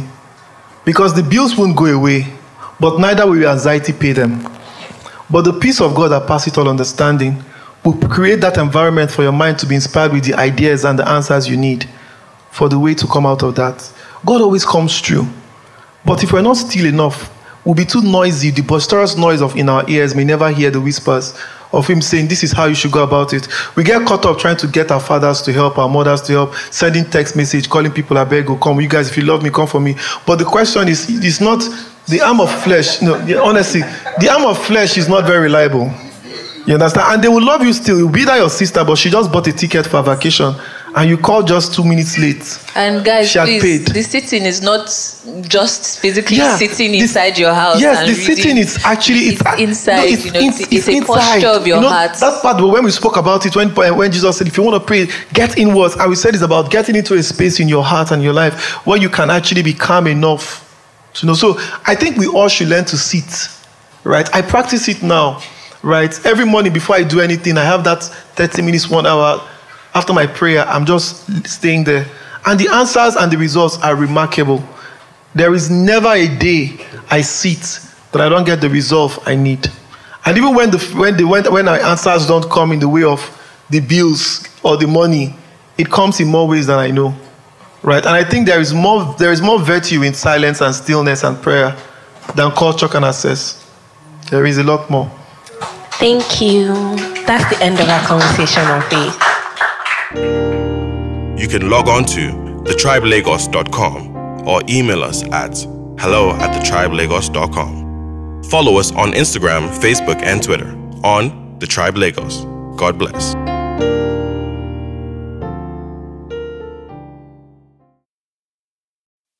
Hello, this is The Tribe Stories, the curated sermons, conversations, and collections of poetry of The Tribe Lagos. The Tribe Lagos is a gospel expression based in the city of Lagos, committed to reaching the next generation with the message of God's love and grace. May this refresh and revive you as you listen. Praise the Lord. Praise the Lord. Ah, ah, ah, you guys should give me moral support too. Amen.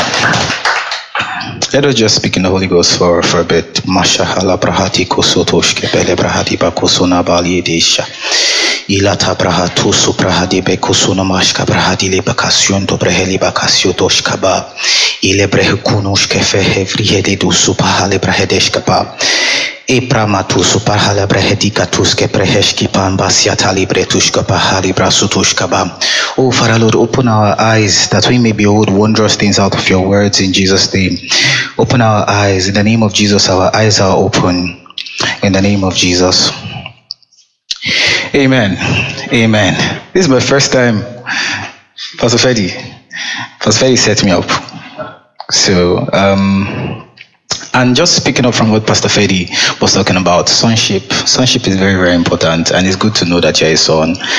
And so we'll delve a bit into that, but we need to know what son means. Son. Son, son is a title. Son is a title. Son is evidence that there's an inheritance. Son is evidence that there's father. And father is source and sustainer.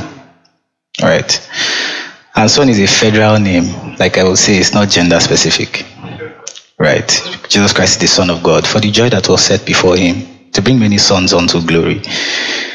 So, I was reading a scripture this morning, Psalm 16. We're going to start from here. Shall we open our Bibles, please? Psalm 16.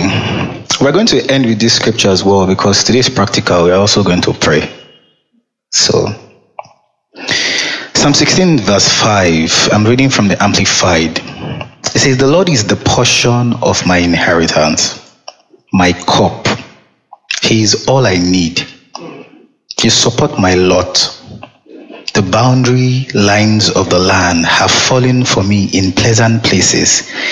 Indeed, my heritage is beautiful to me. This is very, very interesting. So I, I had to go back and look at the meaning of the word eh, heritage, and it just simply means inheritance. Now read it again. Indeed, my inheritance is beautiful to me. Can we say that? Indeed, my inheritance is. Okay, yes. Amazing, amazing. Right. So, Proverbs 13 22. A good man leaves an inheritance to his children's children. A good man leaves an inheritance to his children. What's the characteristics of a good man? He leaves an inheritance to his children. What is God? God is a good father, right? So God is good all the time. And so it's it's quite amazing that um, sometimes we don't really know what it means for God to be good, right? Sometimes we don't know His ability or we don't trust in His integrity. And so Pastor Martin was talking about it last week, and he said the foundation of faith is to know first of all that God is good. And so in Second Peter chapter 1, verse 17, it says, My father loves me. He says, This is my beloved song, marked by my love, the focus of all my delight. Right. And so the apex of love is to give You cannot love without giving, for God so loved that he gave. Right.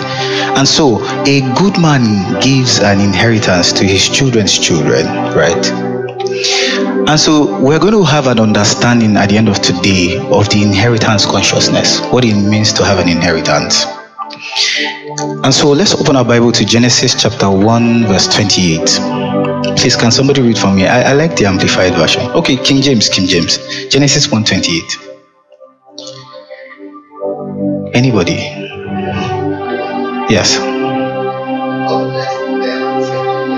Mm-hmm. Mm-hmm. Mm-hmm. And fill the earth. Let's just stop there. And God blessed them. That's the start. And God blessed them and said, Be fruitful, multiply. What was the next one? Subdue, okay, be fruitful, multiply, and fill the earth. And fill the earth. One statement. It wasn't saying be fruitful to yourself or be fruitful to multiply just yourself. It was to the earth. And God blessed them. Now, what is blessing? What is blessing? Blessing is an um, empowerment to prosper. It's an empowerment to prosper things, to create things. That's what blessing is. So I'll take you through a timeline. And so I hope that you'll be able to track with me. I'll take you through a tri- timeline.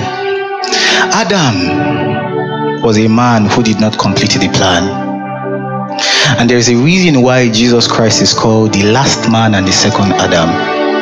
But I want you to think about it. Think about that Garden of Eden if it existed. Let's just think about that. If Adam was hungry and he wanted to pluck fruits from the tree, do you think Adam climbed that tree? It's possible that he climbed the tree. Interesting. I want us to expand our minds today. If Adam wanted water, do you think he bent down to take water? Were there bowls for picking up water? Maybe he would have known how to use his hands, right? Well, it was said, according to research, that the Garden of Eden is about the size of two countries. So, how do you think Adam traversed that garden? Huh? Super speed, like Flash. Interesting. Wow. It's amazing. Amazing. We are going somewhere. We are going to inheritance, right?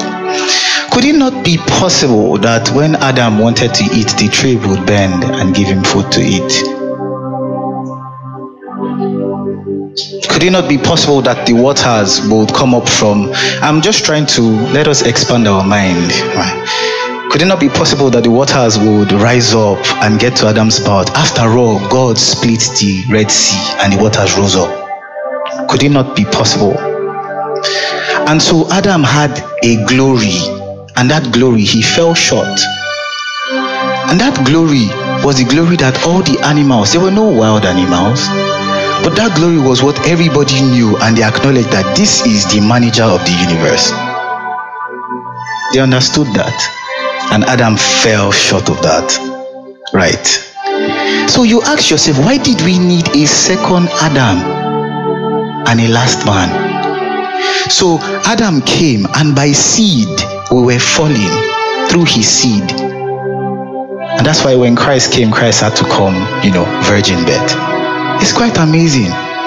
But let's begin to look at the things that we lost from Adam. Then we'll look at the things that we gained in Christ. Now, the blessing when Adam fell, what did have what happened? the woman was cursed that she will crawl. And then there was toil. Adam began to toil. Cain also began to toil. There was so much toil. And what is toil? Toil is a mindset, pretty much. It's a mindset of, you know, you have to work extremely hard and then you have to hustle and so as Adam, instead of him to just go back to his father, he went to hustle and he built, you know, they built things and all of that kind of thing. And so it's quite interesting. Look at what a an inferior. Do you know we think that we have come so far with technology, but do you know how slow we are? Do you know how long one someone had to spend in school to learn how to uproot a tooth. You know how long somebody will spend in school to be able to do cosmetology? And we think that we have come really far, we have advanced in technology, and technology is so beautiful. Somebody sent me a book and I was listening to it, and the person was we should be grateful for Adam, you know, you know, making that mistake because um, it can you're able to tell right and wrong, see how far we have come. I'm like, we have not come far, we are slow. But you know how far? And then look at Jesus Christ. Look at Jesus Christ. Somebody's ear was caught. Did he need to go to school? He picked it and he put it. Ah, Jesus Christ did not need nano decomposition. He passed through walls. Jesus Christ, he didn't need that. Okay, so the people are hungry. Feed them. Look at his mindset. Feed them. Lazarus is dead. No, he's sleeping. Okay, so what sort of mindset did Jesus Christ have? And so imagine, just think about that bread that he broke. Somebody learned how to bake and mix things together. But then bread multiplied in baked form.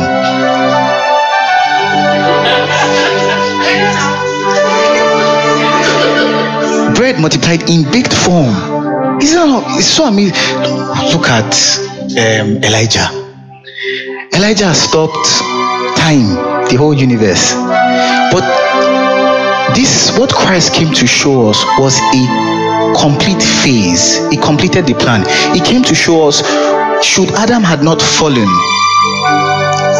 that glory that we would begin to see should Adam has not fallen. That's what Christ came to show us. And he did that so effortlessly. Somebody went to school to study how to cure diseases of the blood, and by the help of his garment, people were people were saved. And then he had the power to forgive sin. Is it not amazing? So, which is a much more superior knowledge? Is the knowledge of Christ. It's more superior than good and evil. And so Christ came to take us from sin into righteousness. Now, if you look at it, righteousness, what does righteousness mean? It means right standing, right. Right to what? Right with God, okay. Right standing with God, okay. But right is right as well. When you say rights with God and you are one with God, what does that mean? That you have rights to everything that He has. That's why they say all things are yours, nothing missing, nothing broken. So amazing. So, Adam was blessed to be fruitful, have dominion, subdue the earth, multiply he was blessed to do that. So there was a blessing power for him to do that. The blessing was the empowerment for that. But then again, there was a cost that came as a result of the fall. Then in Revelations 5:12, I'm just track with me so that you know when we talk about faith, I said on Sunday that faith is pictures, right? Because you need to be able to see, right? So let's look at Revelations 5:12 we are going to open the um, what's it called? The hebrew bible. I'll show you something. The lamb was slain before the foundation of the earth and what is the lamb. Saying saying with a loud voice worthy is the lamb that was slain to receive power and riches and wisdom and strength and honor and glory and blessing. Do you know what this is do you know what this is? this is what was embedded in the will. This is the inheritance. So you read this scripture, you don't have an idea of what it is. But let's look at what it is. You know that same thing that Adam had, the blessing for him to be able to do all that he did, right? Christ came to restore for us to be able to take sectors and take things because you cannot take sector if you are not you don't have the power there's no riches. no glory, no blessing, no honor, no wisdom. You can't take sector. This is the inheritance. This is what Adam did not complete that Christ completed. And so, let's look at what it means. Saying with a loud voice, Worthy is the Lamb that was slain to receive power. I have a Bible here that can do, you know, read in Greek. Let's look at the meaning of the word power, if you can. Let's look at it. Power means strength, power, ability, inherent power, power residing in a thing by virtue of its nature, or which a person or thing exerts and put forth. Power for performing miracles, moral power and excellence of soul. The power and influence which belong to riches and wealth. Power and resou- resources arising from numbers power consisting in or resting upon armies, forces, and hosts. That's what power is. Now let's look at the next one, just so that you have an idea. Riches. Let's look at what riches mean. Riches means riches, wealth, abundance of external possessions, fullness, abundance, plenitude, a good that which one is enriched. Riches means to be fulfilled, to be filled. Right. Interesting. Let's look at wisdom. Wisdom, broad and full of intelligence, used of the knowledge of very diverse matters, including politics, including medicine, including all your fields, including content creation. The wisdom which belongs to men. So I will go to skill in the management of affairs devout and proper prudence in intercourse with men, not disciples of Christ, skill and discretion in imparting Christian truth, the knowledge and practice of the requisites for godly and upright living, supreme intelligence, such as belongs to God, to Christ. But you're in Christ. All things are yours, nothing missing, nothing broken. Let's look at strength ability, force, strength, might, to have, to hold, to own, to possess, to hold oneself or find oneself. We move on. Let's look at glory. Splendor, brightness, magnificence, excellence. A most glorious condition, most exalted state is that not amazing? And let's look at blessing. Blessing says, to cause to prosper. Is that not amazing? This is all that Christ has done for us. What is the lamb that was slain? And then I'm going to take you through the Roman tradition. When Paul was writing, let's look at um, Romans chapter 8, Pastor Fedi spoke about that scripture, but let's look at Romans chapter 8. Sorry. It's any amplified version, Romans chapter 8. Let's see. Uh, just just a second. Okay, from verse 15. It says from verse 15, I'll read it. For you have not received a spirit of slavery, leading again to fear of God's judgment, but you have received the spirit of adoption as sons. The spirit producing sonship, by which we joyfully cry, Abba, Father. The Spirit Himself testifies and confirms together with our spirit, assuring us that we believers are children of God. And if we are His children, then we are His heirs, also heirs of God, and fellow heirs with Christ, sharing His spiritual blessing and inheritance. If needed, we share His suffering so that we may also share in the glory. So, he that is joined to the Lord is one spirit we share in that inheritance. Now, let me give you a context, right? And so, just to paint a picture so that you can see it, right? When Paul was writing this spirit of adoption, we've talked about adoption before, but just to explain what it is in the Roman context, there are three, there are two or three words. There is patria protesta, there is ma- emancipato and there's vindicatio, right? Now, this is what happened. A rich man has a son or he has sons. If you watch all these soap operas, you know, this When You Are Mine and all of that, you actually see one rich man that has a farmland and all of that, and you have all the children sitting in, living in the house, right? So I'm going to tell you what father power is. Back then, the father had so much power that if he says, let's say his son wins an election, for example, and he says, My son didn't win an election they are going to honor it. That's how much power the father has. The son cannot leave the father's house. The son will live in the father with his family, except the father dies.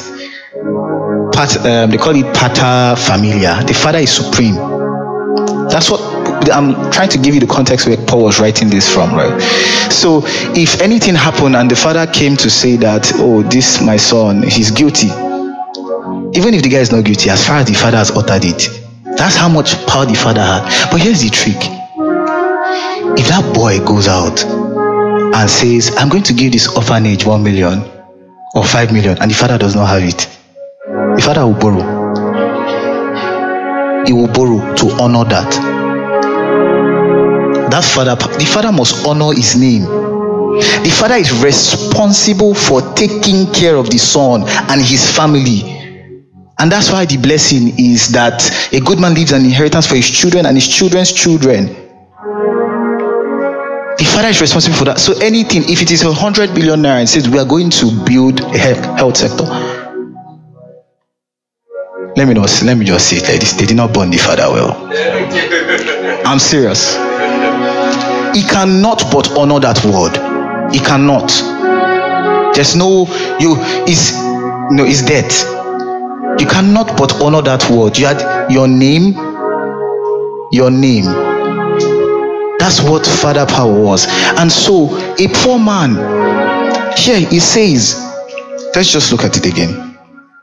He says, For you have not received the spirit of slavery leading again to fear of God's judgment, but you have received the spirit of adoption. So, this is what adoption is a poor man and a rich man. A poor man has a son, a rich man has a son, and then the poor man sees the son says the son of the rich man says the son of a poor man, and he says, I want your son. And this will happen. The poor man will take the son to the marketplace and place him there for three days in the presence of witnesses and say, Who's going to buy my son? Who's going to buy this? Who's going to buy and all of that kind of thing? Because his son was almost practically like a slave. And nobody will buy it. Then the rich man will come after three days and he will make a purchase. And when he makes that purchase, that poor man whether it was by blood, that poor man and that son ceases to exist. That's what adoption is. So this poor man cannot see that boy and say, Oh, I birthed this boy. He can't say that. They will arrest him. So it now means, therefore, that this rich man has taken this son and has put him in his house. What does he mean? All everything inside that house is his. You watch it in all those soap operas now. You see one guy that is not part of the family, but the guy is part of the is running the company and all of that kind of thing, pretty much. But everything that is in that house belongs to the boy. But here's the thing: because he has come from slavery, he does not yet know that all things are easy. So that's how Jeffrey will just see him and just Johnson come here, you tap his head, come fetch me water. Because he doesn't know. But when that boy has come to a consciousness of his sonship, here's what the father does the father will take him back to the marketplace, call all the businessmen, and say, This is my beloved son, hear ye him. That is wherever you have seen this guy, you have seen me. That's that inheritance. Are we getting the picture? Except that father dies, that son cannot leave the house. What type of father you have? You have an everlasting father that's not going to die, who is responsible for your upkeep. Absolutely responsible, that will sponsor your dreams. Your father is ready, he cannot but. The command is be fruitful to the earth, multiply, subdue. You have a father that has that much power to be able to, he cannot but honor his name. Now let's now go to the name. It's very interesting. I'm tracking with you because we're going to pray and it will just give you perspective on how you are going to pray. Right. The name of Jesus is a strong tower. But the question is, how do you identify someone with an inheritance? How do you identify somebody with an inheritance? It's through the name. So, because if we have Udeze and we have Wakalo and we have Johnson, right? And Udeze is a rich man and he has all the money and all, and he has sons, pretty much. Right.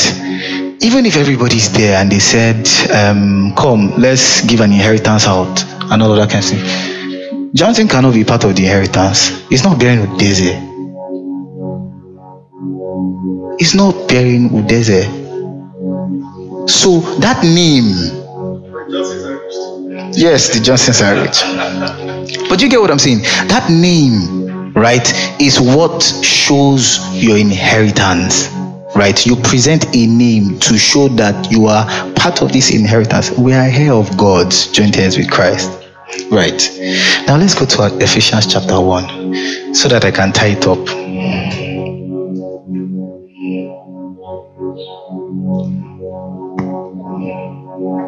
Ephesians chapter 1. From verse 18.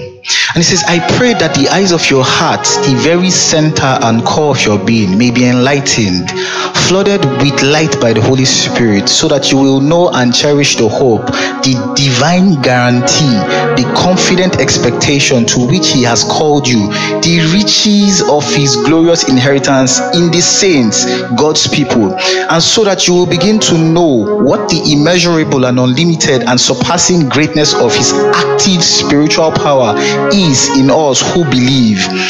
These are in accordance with the working of his mighty strength, which he produced in Christ when he raised him from the dead, dead and seated him at his own right hand in heavenly places, far above all rule and authority and power and dominion, whether angelic or human, and far above every name that is named above every title that can be conferred, not only in this age and world, but also in the one to come. Here is the thing about a name there's an ability and there's an integrity to a name. Malaria is a name. Oh. What is its ability? It can make you sick. But there is a name. The world was framed by words. There is a name that is above every other name. That demons and every other person should bow when they hear it. So they recognize the hierarchy that at the mention of this name, and this name has been given to you in my stead. That means it means that present this name because you have an inheritance. Take this name, put it forward, and say, In the name of Jesus. Is that not amazing? That's what the name of Jesus gives. And then there's a doctrine that says the name of Jesus Christ is a location and a space because the name of Jesus is a strong tower. Right. But let's explore that a little bit. A strong tower, the righteous run into it. But think about so many things that are inside that strong tower. That health sector is inside that strong tower. That health sector is inside that strong tower. That unicorn business is inside that strong tower. It's inside that strong. It's inside that you present the name. It's an inheritance. God is not creating anything again. He has already created. Everything is an event that has already happened in eternity. You are only picking events from eternity. That's all we are doing. We have come to pick events that have already occurred in eternity. And if you look at Doctor Strange, for example, he goes and he sees so many outcomes. You arrive at different outcomes, but all the events has happened. He's not creating anything new. Every event that would play out has already occurred. So, in that name, that is above every other name, that principalities and powers, those ones that will cause traffic to stay on the road, on the road, that will now make you to shout so that you will now be late, so that you now miss that deal. There's a name above it. By inheritance, that is your blood birthright. That is what righteousness has afforded you. That's what blood was shed for. I told you the concept of blood before a stronger tribe and a lower tribe a stronger tribe, a lower tribe would sign a treaty with, you know, by blood with a stronger tribe, and all the every all the possession of the stronger tribe becomes that of the lower tribe. Now, what is this inheritance? From sin to righteousness, by right. What is the lamb that was slain for riches, for glory, for honor? Now, so we have this name of Jesus. And so that is why we when we pray, we say, In the name of Jesus. In the name of Jesus. That's why what happens. So it will be very, very impossible for you to be able to exercise this faith when you don't know the inheritance, you don't know what this adoption is, you don't know how far and how much. Then if we go back to Psalm 16, it says, The Lord is the portion of my inheritance. Everybody has a portion. You can't have everything, you have your portion. But then again, the Lord is whole. So your own inheritance is whole, and then this guy's portion is whole, but yet it's still one Lord. The Lord is the portion of my inheritance, my cup. Is all that I need. And he now says there, my heritage is beautiful to me. Now think about it again. My inheritance is beautiful to me. My Lord is beautiful to me. All things that sits in Christ, in his office, in his person, is yours by blood birthright. So even when Adam fell and all of that kind of thing, we can see that through Christ, through faith, we have come into a much, much better heritage. We have seen that. So when you have an understanding about this, when you pray, you know first of all the ability of the Father. That's what it is. When you know the ability of the Father and you know the integrity, it's not that, oh, I know the integrity of God, I know the ability of God. No, no, no. It's a subconscious thing. It just happens in subconscious, right? It's because pictures, you know, pictures will just be showing you somehow. And what it means not to trust God is just that you are seeing another picture. That's what it means. It's not like if you just say, I don't trust God. It's not, that's not it happens. So you're seeing another picture, you're holding on to another high thing. That's what you're holding on to. It's just pictures.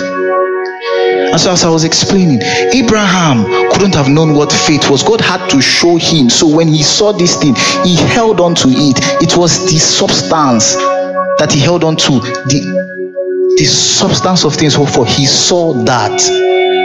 When he saw, because he couldn't, how could he have known? There were so many other gods speaking there now. There were so many other people speaking. But then again, God had to show him, and he saw. Noah saw. And that's the life that we have been called to live to see. What do you see?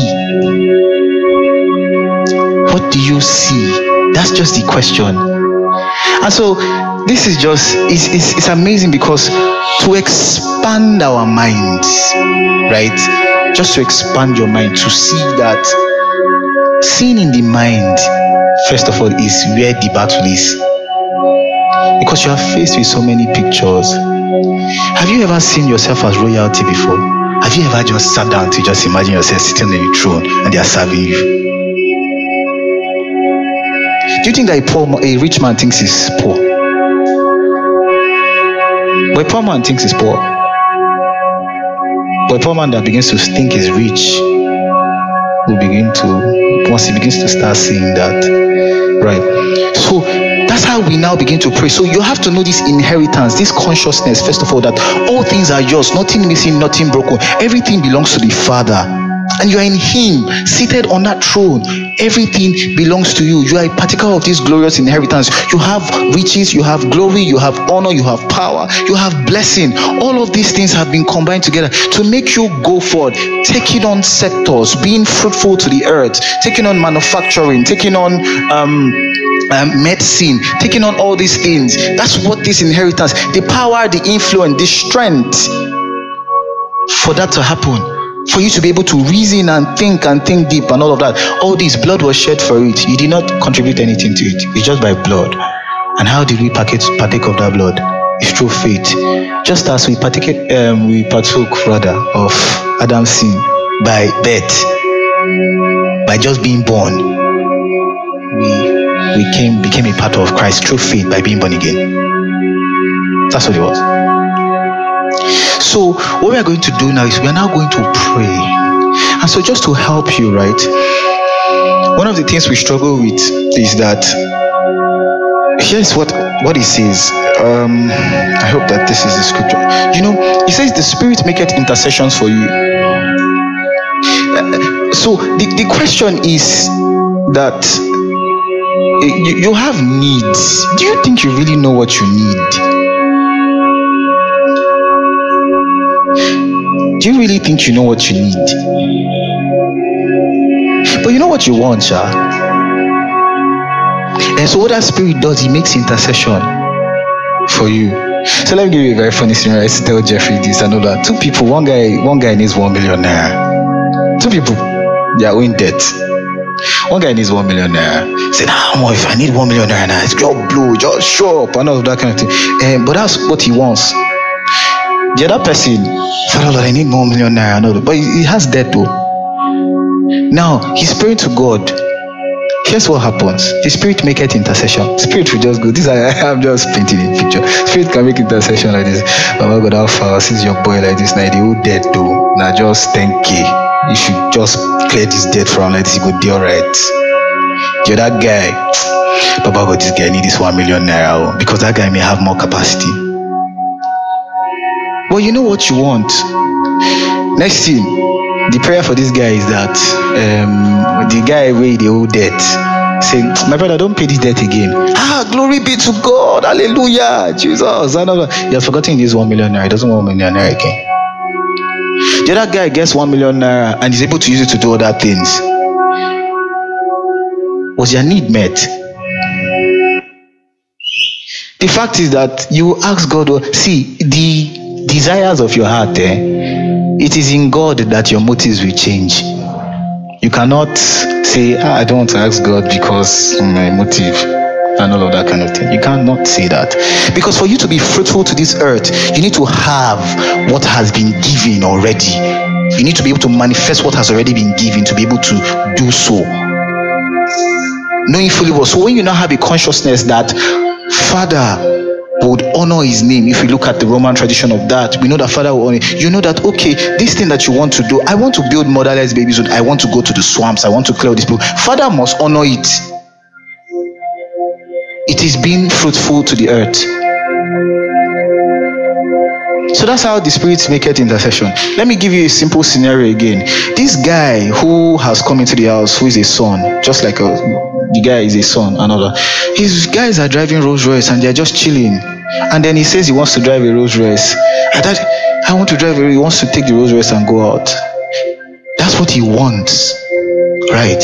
But here's what the father thinks. Ebuka, take him to a driving school. Because he doesn't even know how to drive. And when he goes to a driving school, he can drive the Rolls Royce. What he wants is to drive the Rolls Royce. What he needs is to learn how to drive first. But then again, that's another angle. Let's not deep it too much like that. But what I'm trying to say is this all things are yours, right? You don't, you cannot, what it means to ask amiss is to ask weakly. See, let me tell you what expands the pictures in your mind. When we say you want to increase your faith, it's not like you're increasing your faith and like it's the big pictures. Make it to the, the possible things are already in your hands. The possible things are already in your hands. That's what you have just been. It's impossible things. So we're going to pray, and so I'll just share this. And so myself and Jeffrey, I was sharing on Sunday. Myself and Jeffrey, while we were praying and all of that kind of thing, and so this shirt was born out of faith. And so while we were praying, this is what we began to see. Um, and this is why I'm talking about pictures here. They are very, very important. I look at speaking in tongues as a way to scramble the minds from all the words and to be able to secure the mind of God. That's how I just look at it. And uh, it's secure. It's just placed in a place with the Father to just secure his mind. And so while we prayed, I began to see shirts, and I was like, this is how expansive the mind now began to get. That people will wear shirts and blind eyes will open and people will wear shirts and the lame will walk and cripples will stand that's what i saw And so my mind began to expand. And I'm like, oh my goodness. And I'm like, oh, we're going to be bigger than Nike. Right. I, I probably pro- wouldn't have thought that I wanted to be bigger than Nike. But then I saw the picture. And then I began to see, and immediately, like I said, I was praying again, and then I saw the name, the brand of God, and I went to buy the domain name straight. I just acted out. And you know what? The funny thing about domain names, every time I've been buying domain names, they are always taking. They are always taking. And so this time I went to buy domain name, and it was there. It was just five dollars. It was free. And I'm like, wow, it was specially made. You download pictures from heaven. That's what we do. You take time, you spend time in the place of prayer, in the place of fellowship, and you download pictures from heaven. And let's help you. You know, when you want to pray and you say in Jesus' name, say, I see. And call those things that you want to see. In the name of Jesus, I see the health sector. In the name of Jesus, I see the 10,000 hospitals. See it. Let the image form your mind. Let it be beautiful. Hold on to it. The substance of things hoped for. Help yourself when you are praying. Just help yourself. What is that thing that you want to see manifest? Whatever it is, there's no limitation. You shall ask what you will. Whatever it is, you say, In the name of Jesus, I see. In the name of Jesus, I see, I see the signature of the partnership that will bring businesses to Nigeria. See that signature on that paper. See that it is a beautiful picture. Once you see it, you know. Every time you want to pray that, you will just know that ah, that picture is so beautiful. It gives you a reminder. You hold on to it. That is your faith. The end. Oh my goodness. That's the substance of things hoped for. The evidence of things not seen. That's your evidence. That picture. Help yourself.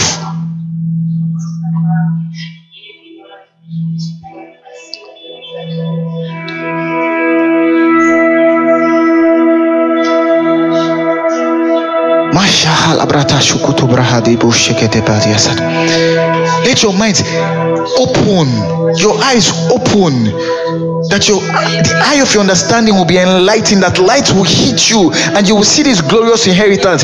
He said, The Lord is the portion of my inheritance.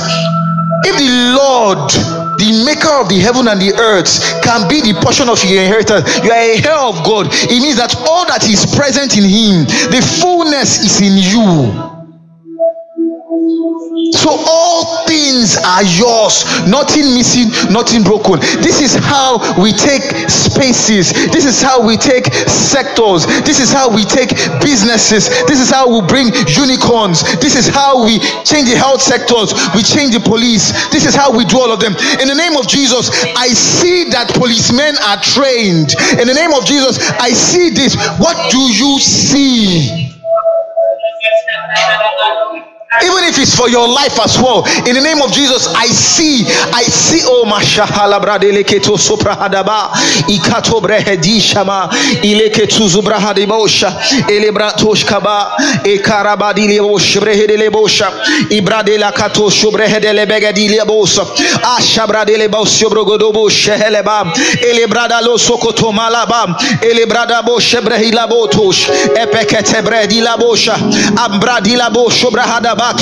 liedo sobrehege de liba o re de liban koto shebrehe di balia ilabra de legedebo shebrege de beh liabrado lo shoholo elebrado spirit make it intercession for you. Just call what you want to see.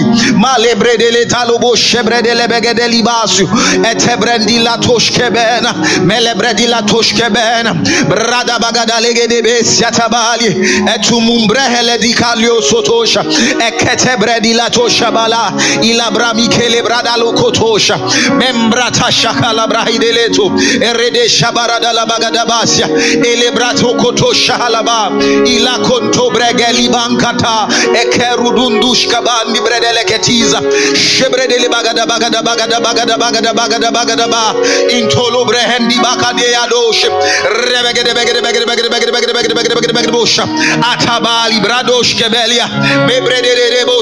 for those of you who want to work in the supernatural. In the name of Jesus, I see blind eyes open.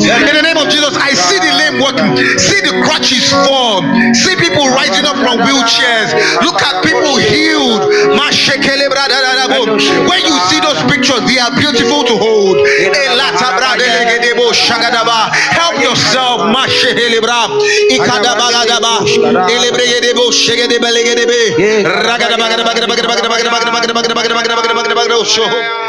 You can log on to thetribelagos.com or email us at hello at thetribelagos.com. Follow us on Instagram, Facebook, and Twitter on The Tribe Lagos. God bless. Hello, this is The Tribe Stories, the curated sermons, conversations, and collections of poetry of The Tribe Lagos. The Tribe Lagos is a gospel expression based in the city of Lagos, committed to reaching the next generation with the message of God's love and grace. May this refresh and revive you as you listen. Praise the Lord. Praise the Lord. You guys should give me moral support too. Amen. Let us just speak in the Holy Ghost for, for a bit. Mashahala brahati kosotoshke bele brahati bakosona bali desha. Ilata brahatu suprahadi bekosuna mashka brahadi le bakasyon to breheli bakasyo toshka ba. Ile brehekunushke fehe vrihede du supahale brahedeshka ba. Epramatu supahala brehedika tuske preheshki pamba siatali bretushka pahali brasutushka ba. Oh, Father Lord, open our eyes that we may behold wondrous things out of your words in Jesus' name. Open our eyes. In the name of Jesus, our eyes are open. In the name of Jesus. Amen. Amen. This is my first time. Pastor Freddy. Pastor Freddy set me up. So, um, and just speaking up from what Pastor Freddy was talking about, sonship. Sonship is very, very important, and it's good to know that you're a son. And so, we'll delve a bit into that, but we need to know what son means. Son. Son. Son is a title. oh. Son is a title. Son is evidence that there's an inheritance. Son is evidence that there's father. And father is source and sustainer. Right? And son is a federal name. Like I will say, it's not gender specific. Right? Jesus Christ is the Son of God for the joy that was set before him to bring many sons unto glory. So, I was reading a scripture this morning, Psalm 16. We're going to start from here. Shall we open our Bibles, please? Psalm 16. We're going to end with this scripture as well because today is practical. We're also going to pray. So, Psalm 16, verse 5. I'm reading from the Amplified. It says, The Lord is the portion of my inheritance, my cup. He is all I need. You support my lot. The boundary lines of the land have fallen for me in pleasant places. Indeed, my heritage is beautiful to me. This is very, very interesting. So I, I had to go back and look at the meaning of the word eh, heritage, and it just simply means inheritance. Now read it again. Indeed, my inheritance is beautiful to me. Can we say that? Indeed, my inheritance is. Okay, yes. Amazing, amazing. Right. So, Proverbs 13 22. A good man leaves an inheritance to his children's children. A good man leaves an inheritance to his children. What's the characteristics of a good man? He leaves an inheritance to his children. What is God? God is a good father, right? So God is good all the time. And so it's it's quite amazing that um, sometimes we don't really know what it means for God to be good, right? Sometimes we don't know His ability or we don't trust in His integrity. And so Pastor Martin was talking about it last week and he said the foundation of faith is to know first of all that God is good. And so in Second Peter chapter 1, verse 17, it says, My father loves me. He says, This is my beloved song, marked by my love, the focus of all my delight. Right. And so the apex of love is to give. You cannot love without giving, for God so loved that he gave. Right. And so a good man gives an inheritance to his children's children. Right. And so we're going to have an understanding at the end of today of the inheritance consciousness, what it means to have an inheritance. And so let's open our Bible to Genesis chapter 1, verse 28. Please, can somebody read for me? I, I like the amplified version. Okay, King James, King James. Genesis 1 28. Anybody? Yes. Mm-hmm. Mm-hmm. Mm-hmm. And fill the earth. Let's just stop there. And God blessed them. That's the start. And God blessed them and said, Be fruitful, multiply. What was the next one? Subdue. Okay, be fruitful, multiply, and fill the earth. And fill the earth. One statement it wasn't saying be fruitful to yourself or be fruitful to multiply just yourself. It was to the earth. And God blessed them. Now, what is blessing? What is blessing? Blessing is an empowerment to prosper. It's an empowerment to prosper things, to create things. That's what blessing is. So I'll take you through a timeline. And so I hope that you'll be able to track with me. I'll take you through a tri- timeline. Adam was a man who did not complete the plan. And there is a reason why Jesus Christ is called the last man and the second Adam. But I want you to think about it. Think about that Garden of Eden, if it existed. Let's just think about that. If Adam was hungry and he wanted to pluck fruits from the tree, do you think Adam climbed that tree? It's possible that he climbed the tree. Interesting. I want us to expand our minds today. If Adam wanted water, do you think he bent down to take water? Were there bowls for picking up water? Maybe he would have known how to use his hands, right? Well, it was said, according to research, that the Garden of Eden is about the size of two countries. So, how do you think Adam traversed that garden? Huh? Super speed, like flash. Interesting. Wow. It's amazing. Amazing. We are going somewhere. We are going to inheritance, right? Could it not be possible that when Adam wanted to eat, the tree would bend and give him food to eat? could it not be possible that the waters would come up from i'm just trying to let us expand our mind right? Could it not be possible that the waters would rise up and get to adam's part after all god split the red sea and the waters rose up could it not be possible and so adam had a glory and that glory he fell short and that glory was the glory that all the animals there were no wild animals but that glory was what everybody knew, and they acknowledged that this is the manager of the universe. They understood that. And Adam fell short of that. Right. So you ask yourself, why did we need a second Adam and a last man? So Adam came, and by seed, we were falling through his seed. And that's why when Christ came, Christ had to come, you know, virgin birth. It's quite amazing. But let's begin to look at the things that we lost from Adam. Then we'll look at the things that we gained in Christ. Now, the blessing when Adam fell, what did ha- what happened? The woman was cursed that she will crawl, and then there was toil. Adam began to toil. Cain also began to toil there was so much toil. And what is toil? Toil is a mindset, pretty much. It's a mindset of, you know, you have to work extremely hard and then you have to hustle.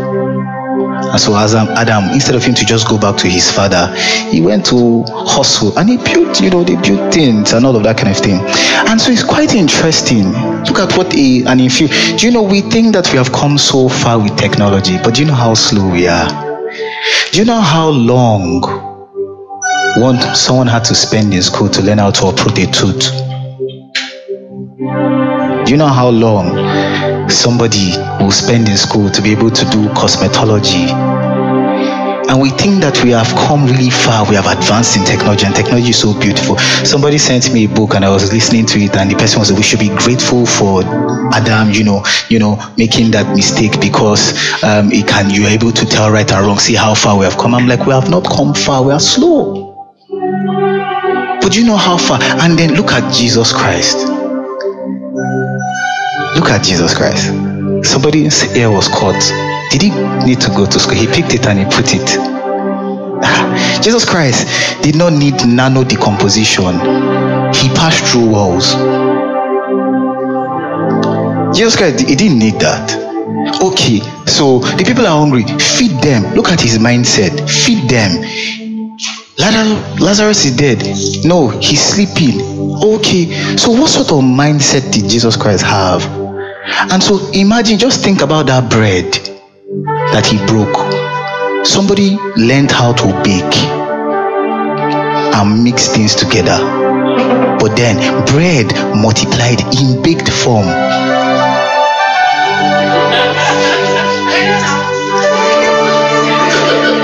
Bread multiplied in baked form. Isn't that, it's so amazing. Look at um, Elijah. Elijah stopped time, the whole universe. But this, what Christ came to show us, was a complete phase. He completed the plan. He came to show us, should Adam had not fallen, that glory that we would begin to see. Should Adam has not fallen. That's what Christ came to show us. And he did that so effortlessly. Somebody went to school to study how to cure diseases of the blood, and by the help of his garment, people were people were saved. And then he had the power to forgive sin. Is it not amazing? So, which is a much more superior knowledge? Is the knowledge of Christ. It's more superior than good and evil.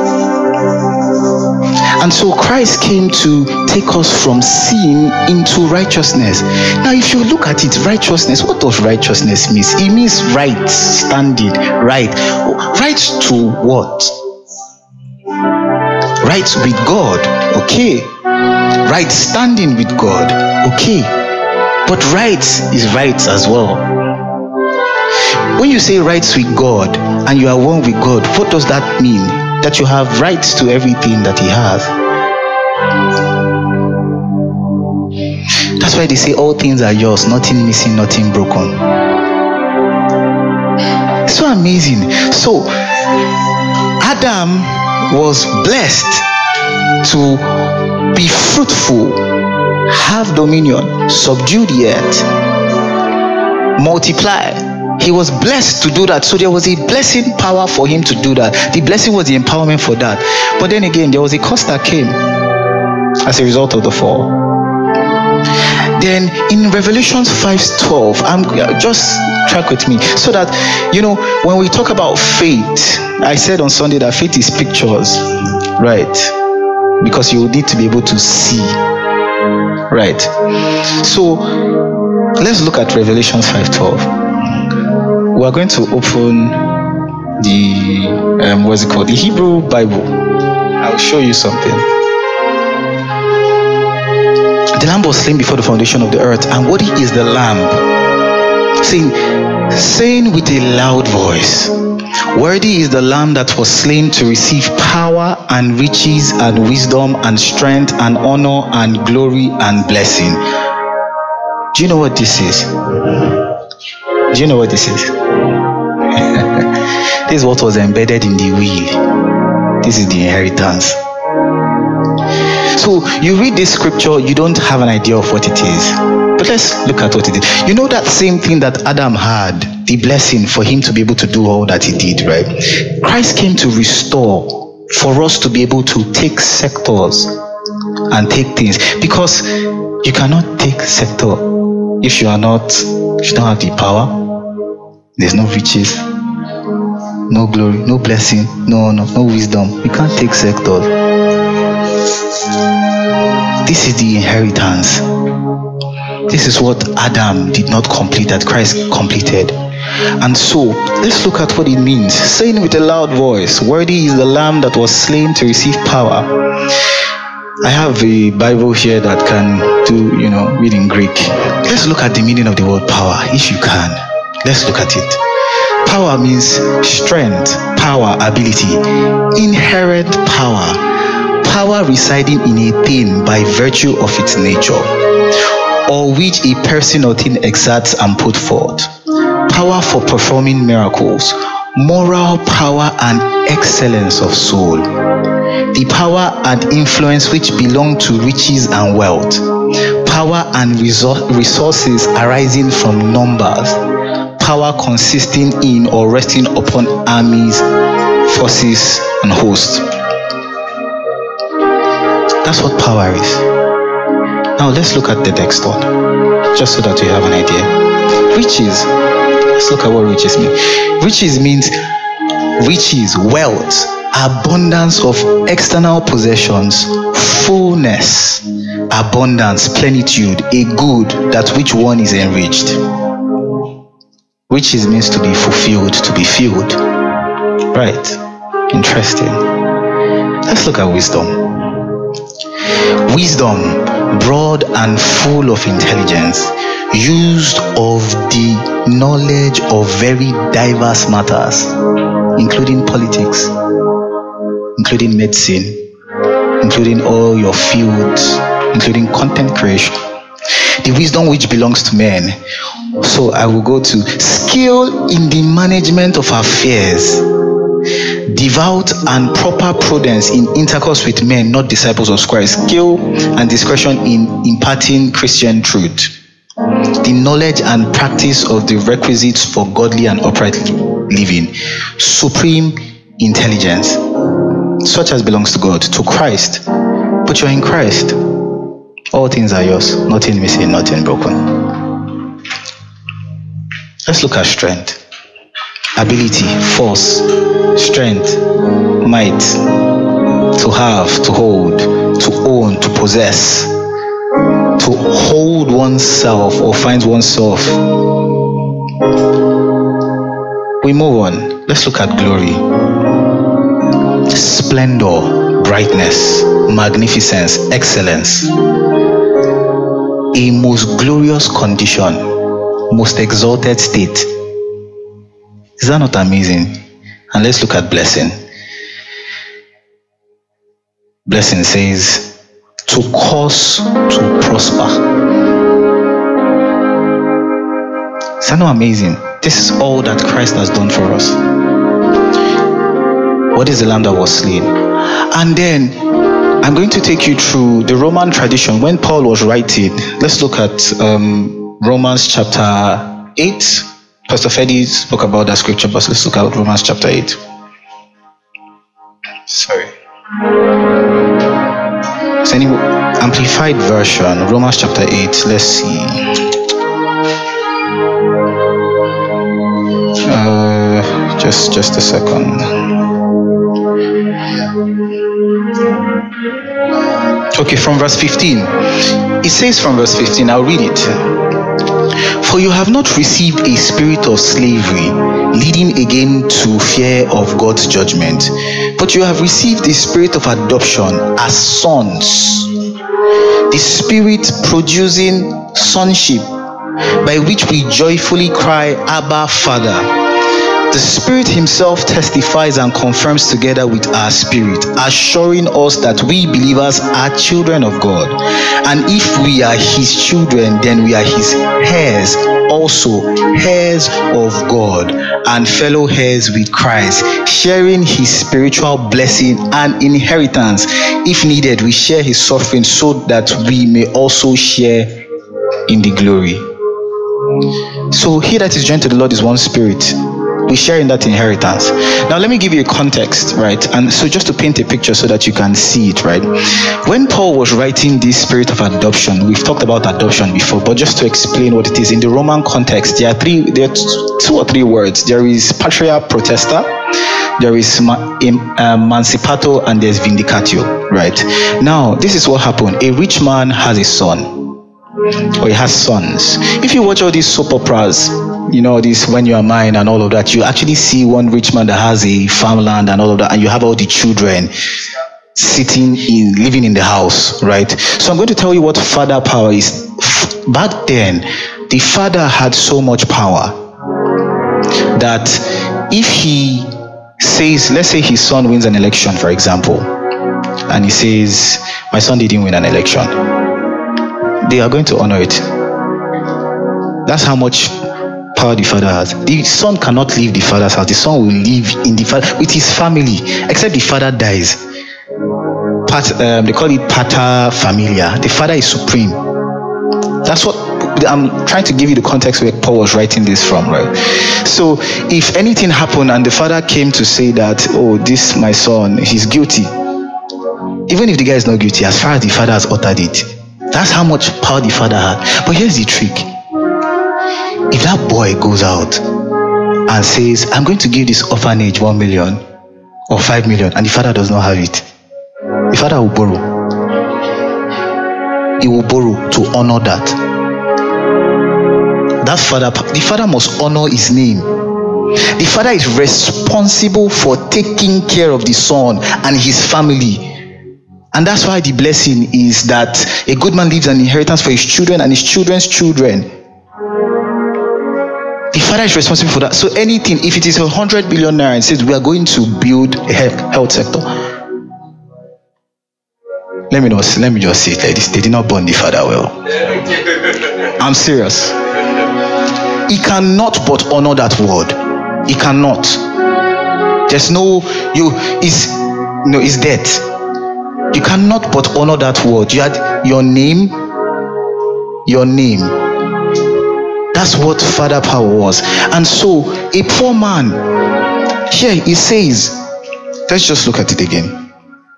He says, For you have not received the spirit of slavery leading again to fear of God's judgment, but you have received the spirit of adoption. So, this is what adoption is a poor man and a rich man. A poor man has a son, a rich man has a son, and then the poor man sees the son sees the son of the rich man sees the son of a poor man and he says i want your son and this is what happened the poor man will take the son to the marketplace and place him there for three days in the presence of witnesses and say who's going to buy my son? Who's going to buy this? Who's going to buy? and all of that kind of thing because his son was almost practically like a slave.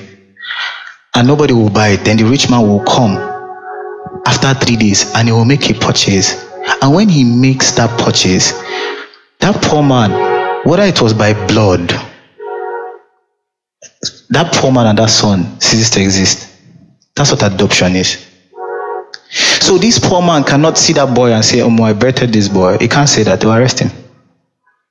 So it now means, therefore, that this rich man has taken this son and has put him in his house. What does he mean? All everything inside that house is his. You watch it in all those soap operas now. You see one guy that is not part of the family, but the guy is part of the is running the company and all of that kind of thing, pretty much. But everything that is in that house belongs to the boy. But here's the thing: because he has come from slavery, he does not yet know that all things are easy. So that's how Jeffrey will just see him and just, Johnson come here, tap his head, come fetch me water. Because he doesn't know. But when that boy has come to a consciousness of his sonship, here's what the father does the father will take him back to the marketplace, call all the businessmen, and say, This is my beloved son, hear ye him. That is wherever you have seen this guy, you have seen me. That's that inheritance. Are we getting the picture? Except that father dies, that son cannot leave the house. What type of father you have? You have an everlasting father that's not going to die, who is responsible for your upkeep. Absolutely responsible. That will sponsor your dreams. Your father is ready. He cannot but. The command is be fruitful to the earth, multiply, subdue. You have a father that has that much power to be able to he cannot but honor his name now let's now go to the name it's very interesting i'm tracking with you because we are going to pray and it will just give you perspective on how you are going to pray right the name of jesus is a strong tower but the question is how do you identify someone with an inheritance how do you identify somebody with an inheritance it's through the name so because if we have Udeze and we have Wakalo and we have Johnson, right? And Udeze is a rich man and he has all the money and all and he has sons, pretty much. Right. Even if everybody's there and they said, um, come, let's give an inheritance out and all of that kind of thing. Johnson cannot be part of the inheritance. He's not bearing Udeze. He's not bearing Udeze. So that name, yes, the Johnsons are rich. But you get what I'm saying? That name, right, is what shows your inheritance. Right, you present a name to show that you are part of this inheritance. We are here of God, joint heirs with Christ. Right. Now let's go to Ephesians chapter 1 so that I can tie it up.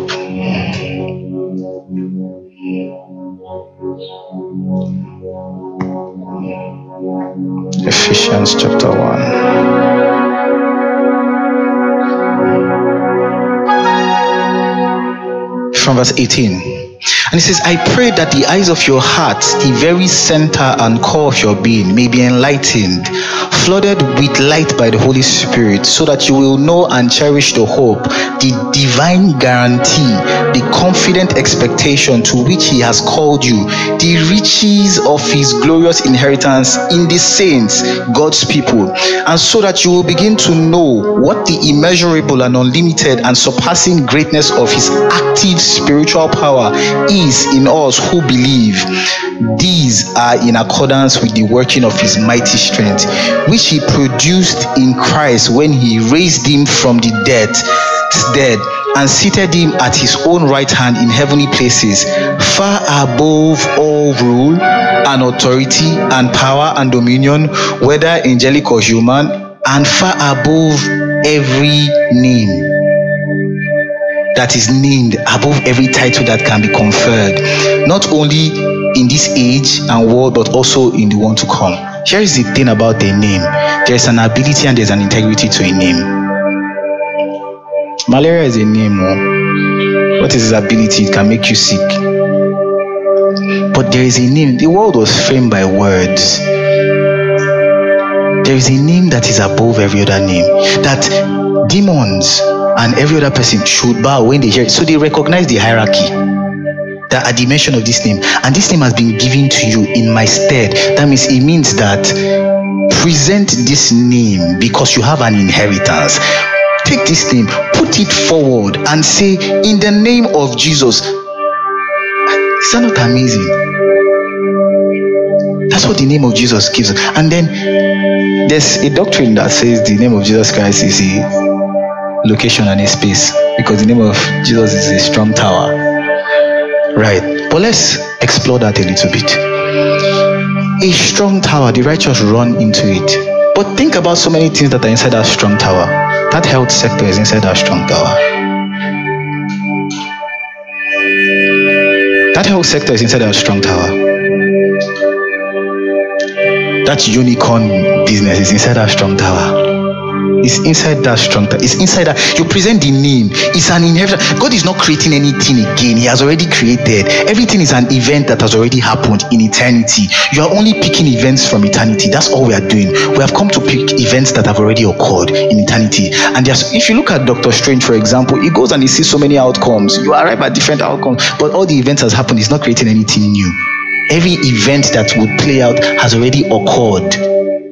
So, in that name, that is above every other name. That principalities and powers, those ones that will cause traffic to stay on the road, on the road, that will now make you to shout so that you will now be late, so that you now miss that deal. There's a name above it. By inheritance, that is your blood birthright. That is what righteousness has afforded you. That's what blood was shed for. I told you the concept of blood before. A stronger tribe and a lower tribe. A stronger tribe, a lower tribe would sign a treaty with, you know, by blood with a stronger tribe. And all the every all the possession of the stronger tribe becomes that of the lower tribe. Now, what is this inheritance? From sin to righteousness, by right. What is the lamb that was slain for riches, for glory, for honor? Now, so we have this name of Jesus. And so that is why we when we pray, we say, In the name of Jesus. In the name of Jesus. That's why what happens. So it will be very, very impossible for you to be able to exercise this faith when you don't know the inheritance, you don't know what this adoption is, you don't know how far and how much. Then if we go back to Psalm 16, it says, The Lord is the portion of my inheritance. Everybody has a portion. You can't have everything, you have your portion. But then again, the Lord is whole. So your own inheritance is whole, and then this guy's portion is whole, but yet it's still one Lord. The Lord is the portion of my inheritance, my cup. Is all that I need. And he now says there, my heritage is beautiful to me. Now think about it again. My inheritance is beautiful to me. My Lord is beautiful to me. All things that sits in Christ, in his office, in his person, is yours by blood but right. So even when Adam fell and all of that kind of thing, we can see that through Christ, through faith, we have come into a much, much better heritage. We have seen that. So when you have an understanding about this, when you pray, you know first of all the ability of the Father. That's what it is. When you know the ability of the Father and you know the integrity, it's not that, oh, I know the integrity of God, I know the ability of God. No, no, no. It's a subconscious thing. It just happens in subconscious, right? It's because pictures, know, pictures will just be showing you somehow. And what it means not to trust God is just that you are seeing another picture. That's what it means. It's not like if you just say, I don't trust God. It's not, that's not it happens. So you're seeing another picture, you're holding on to another high thing. That's what you're holding on to. It's just pictures. And so, as I was explaining, Abraham couldn't have known what faith was. God had to show him. So, when he saw this thing, he held on to it. It was the substance that he held on to, the, the substance of things hoped for. He saw that. When he saw, because he couldn't, how could he have known? There were so many other gods speaking then now. There were so many other people speaking. But then again, God had to show him, and he saw. Noah saw. And that's the life that we have been called to live to see. What do you see? What do you see? That's just the question. And so, this is just, it's, it's, it's amazing because to expand our minds, right? Just to expand your mind, to see that Seeing in the mind, first of all, is where the battle is. Because you are faced with so many pictures. Have you ever seen yourself as royalty before? Have you ever just sat down to just imagine yourself sitting on a throne and they are serving you?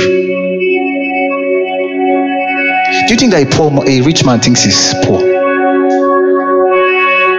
But a poor man thinks he's poor. But a poor man that begins to think he's rich will begin to once he begins to start seeing that right? So that's how we now begin to pray. So you have to know this inheritance this consciousness first of all that all things are yours. Nothing missing nothing broken. Everything belongs to the father and you are in him seated on that throne everything belongs to you. You are a particle of this glorious inheritance. You have riches you have glory you have honor you have power you have blessing. All of these things have been combined together to make you go forward taking on sectors being fruitful to the earth taking on manufacturing taking on um, um, medicine, taking on all these things. That's what this inheritance, the power, the influence, the strength for that to happen for you to be able to reason and think and think deep and all of that. All this blood was shed for it. You did not contribute anything to it. It's just by blood. And how did we partake, of that blood? It's through faith. Just as we partake, um, we partook rather of Adam's sin by birth, by just being born. We we came became a part of Christ through faith by being born again. That's what it was. So what we are going to do now is we are now going to pray. And so just to help you, right? One of the things we struggle with is that here's what what he says. Um, I hope that this is the scripture. You know, he says the spirit maketh intercessions for you. Uh, so the, the question is that uh, you, you have needs. Do you think you really know what you need? Do you really think you know what you need? But you know what you want, Sha? And so what that spirit does, he makes intercession for you. So let me give you a very funny scenario. I used to tell Jeffrey this and all that. Two people, one guy, one guy needs one million naira. Two people, they are owing debt.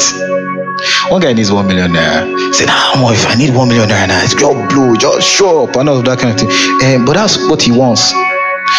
The other person, Father Lord, I need more million naira, no, but he, has debt though. Now he's praying to God. Here's what happens. The spirit maketh intercession. Spirit will just go. This I, I'm just painting a picture. Spirit can make intercession like this. Baba God, how far since your boy like this now the whole debt though. Now just 10k. You should just clear this debt from let it go deal right. The other guy, Baba God, this guy need this one million naira oh, because that guy may have more capacity. But you know what you want. Next thing, the prayer for this guy is that um, the guy wey the old debt say my brother don't pay this debt again. Ah glory be to god. Hallelujah. Jesus. He has forgotten this one million naira. He doesn't want one million naira again. The other guy gets one million naira and is able to use it to do other things. Was your need met?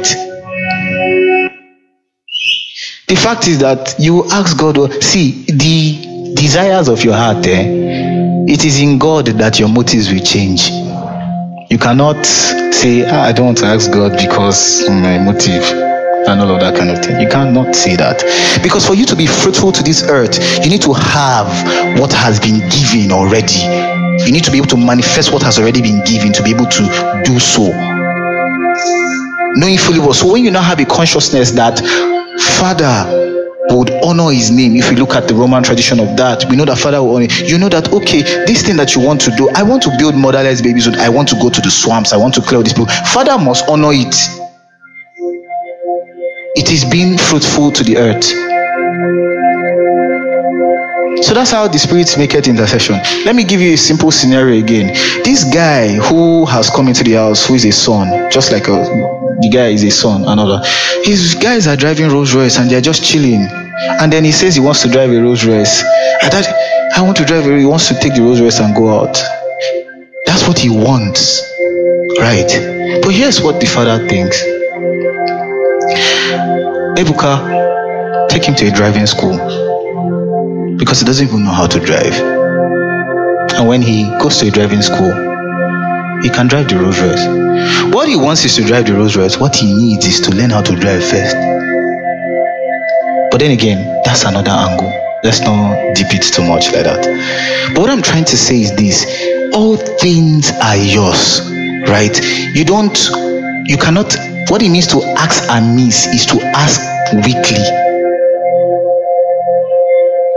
See, let me tell you what expands the pictures in your mind. When we say you want to increase your faith, it's not like you're increasing your faith and all like it's the big pictures. Make it to the, the possible things are already in your hands. The possible things are already in your hands. That's what you have just been. It's impossible things. So we're going to pray, and so I'll just share this. And so myself and Jeffrey, I was sharing on Sunday. Myself and Jeffrey, while we were praying and all of that kind of thing, and so this shirt was born out of faith. And so while we were praying, this is what we began to see. Um, And this is why I'm talking about pictures here. They are very, very important. I look at speaking in tongues as a way to scramble the minds from all the words and to be able to secure the mind of God. That's how I just look at it and I secure. It's just placed in a place with the Father to just secure His mind. And so while we prayed, I began to see shirts, and I was like, this is how expansive the mind now began to get. That people will wear shirts and blind eyes will open and people will wear shirts and the lame will walk and cripples will stand. That's what i saw. And so my mind began to expand and i'm like oh my goodness. And i'm like oh we're going to be bigger than nike. Right. I probably wouldn't have thought that i wanted to be bigger than nike. But then i saw the picture and then i began to see and immediately like i said i was praying again and then I saw the name, the brand of God, and I went to buy the domain name straight. I just acted out. And you know what the funny thing about domain names? Every time I've been buying domain names, they are always taking. They're always taking. And so this time I went to buy domain name and it was there, it was just five dollars, it was free. And I'm like, wow, it was specially made. You download pictures from heaven. That's what we do. You take time, you spend time in the place of prayer, in the place of fellowship, and you download pictures from heaven. And let's help you. You know, when you want to pray and you say in Jesus' name, say, I see. And call those things that you want to see. In the name of Jesus, I see the health sector. In the name of Jesus, I see the 10,000 hospitals. See it. Let the image form your mind. Let it be beautiful. Hold on to it. The substance of things hoped for. Help yourself when you are praying. Just help yourself. What is that thing that you want to see manifest? Whatever it is, there's no limitation. You shall ask what you will. Whatever it is, you say, In the name of Jesus, I see in the name of Jesus, I see, I see the signature of the partnership that will bring businesses to Nigeria. See that signature on that paper. See that it is a beautiful picture. Once you see it, you know. Every time you want to pray that, you will just know that ah, that picture is so beautiful. It gives you a reminder. You hold on to it. That is your the end. Oh my goodness. That's the substance of things hoped for. The evidence of things not seen. That's your evidence. That picture. Help yourself.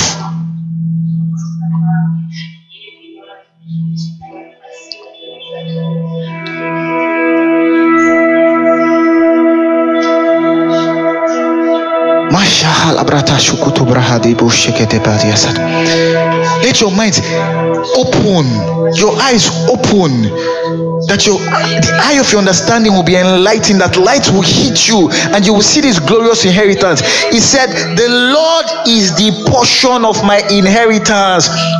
If the Lord the maker of the heaven and the earth can be the portion of your inheritance you are a heir of god it means that all that is present in him the fullness is in you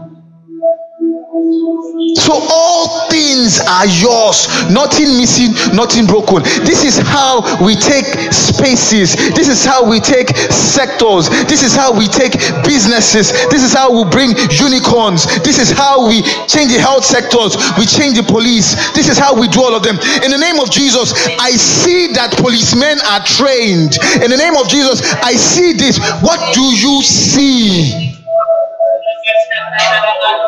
Even if it's for your life as well in the name of jesus i see i see oh mashahala bradele keto soprahadaba ikato brehedi shama ileke tuzubrahadibosha elebratosh kaba e karabadile bosh brehedele bosha ibradela kato shobrehedele begedile bosa ashabradele bosyo brogodobo sheheleba elebrada lo sokoto malaba elebrada boshe brehila botosh epekete bredila bosha ambradila bosho brahada bakiliedo sobre hegedeliba ore deliban koto shebrehedibalia ilabra delegedebo shebregedebe liabrado lo shoholo elebrado spirit make it intercession for you. Just call what you want to see.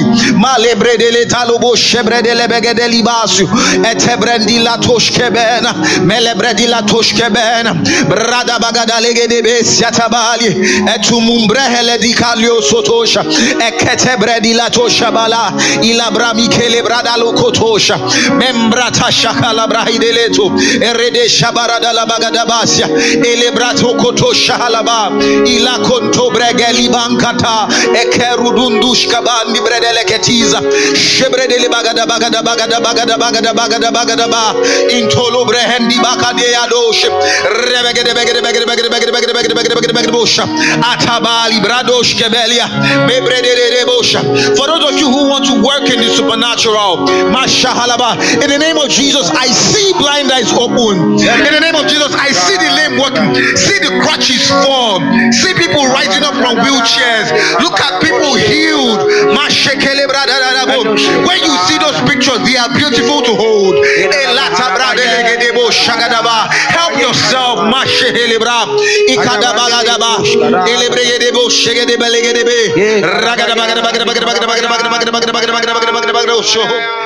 You can log on to thetribelagos.com or email us at hello at thetribelagos.com. Follow us on Instagram, Facebook, and Twitter on The Tribe Lagos. God bless.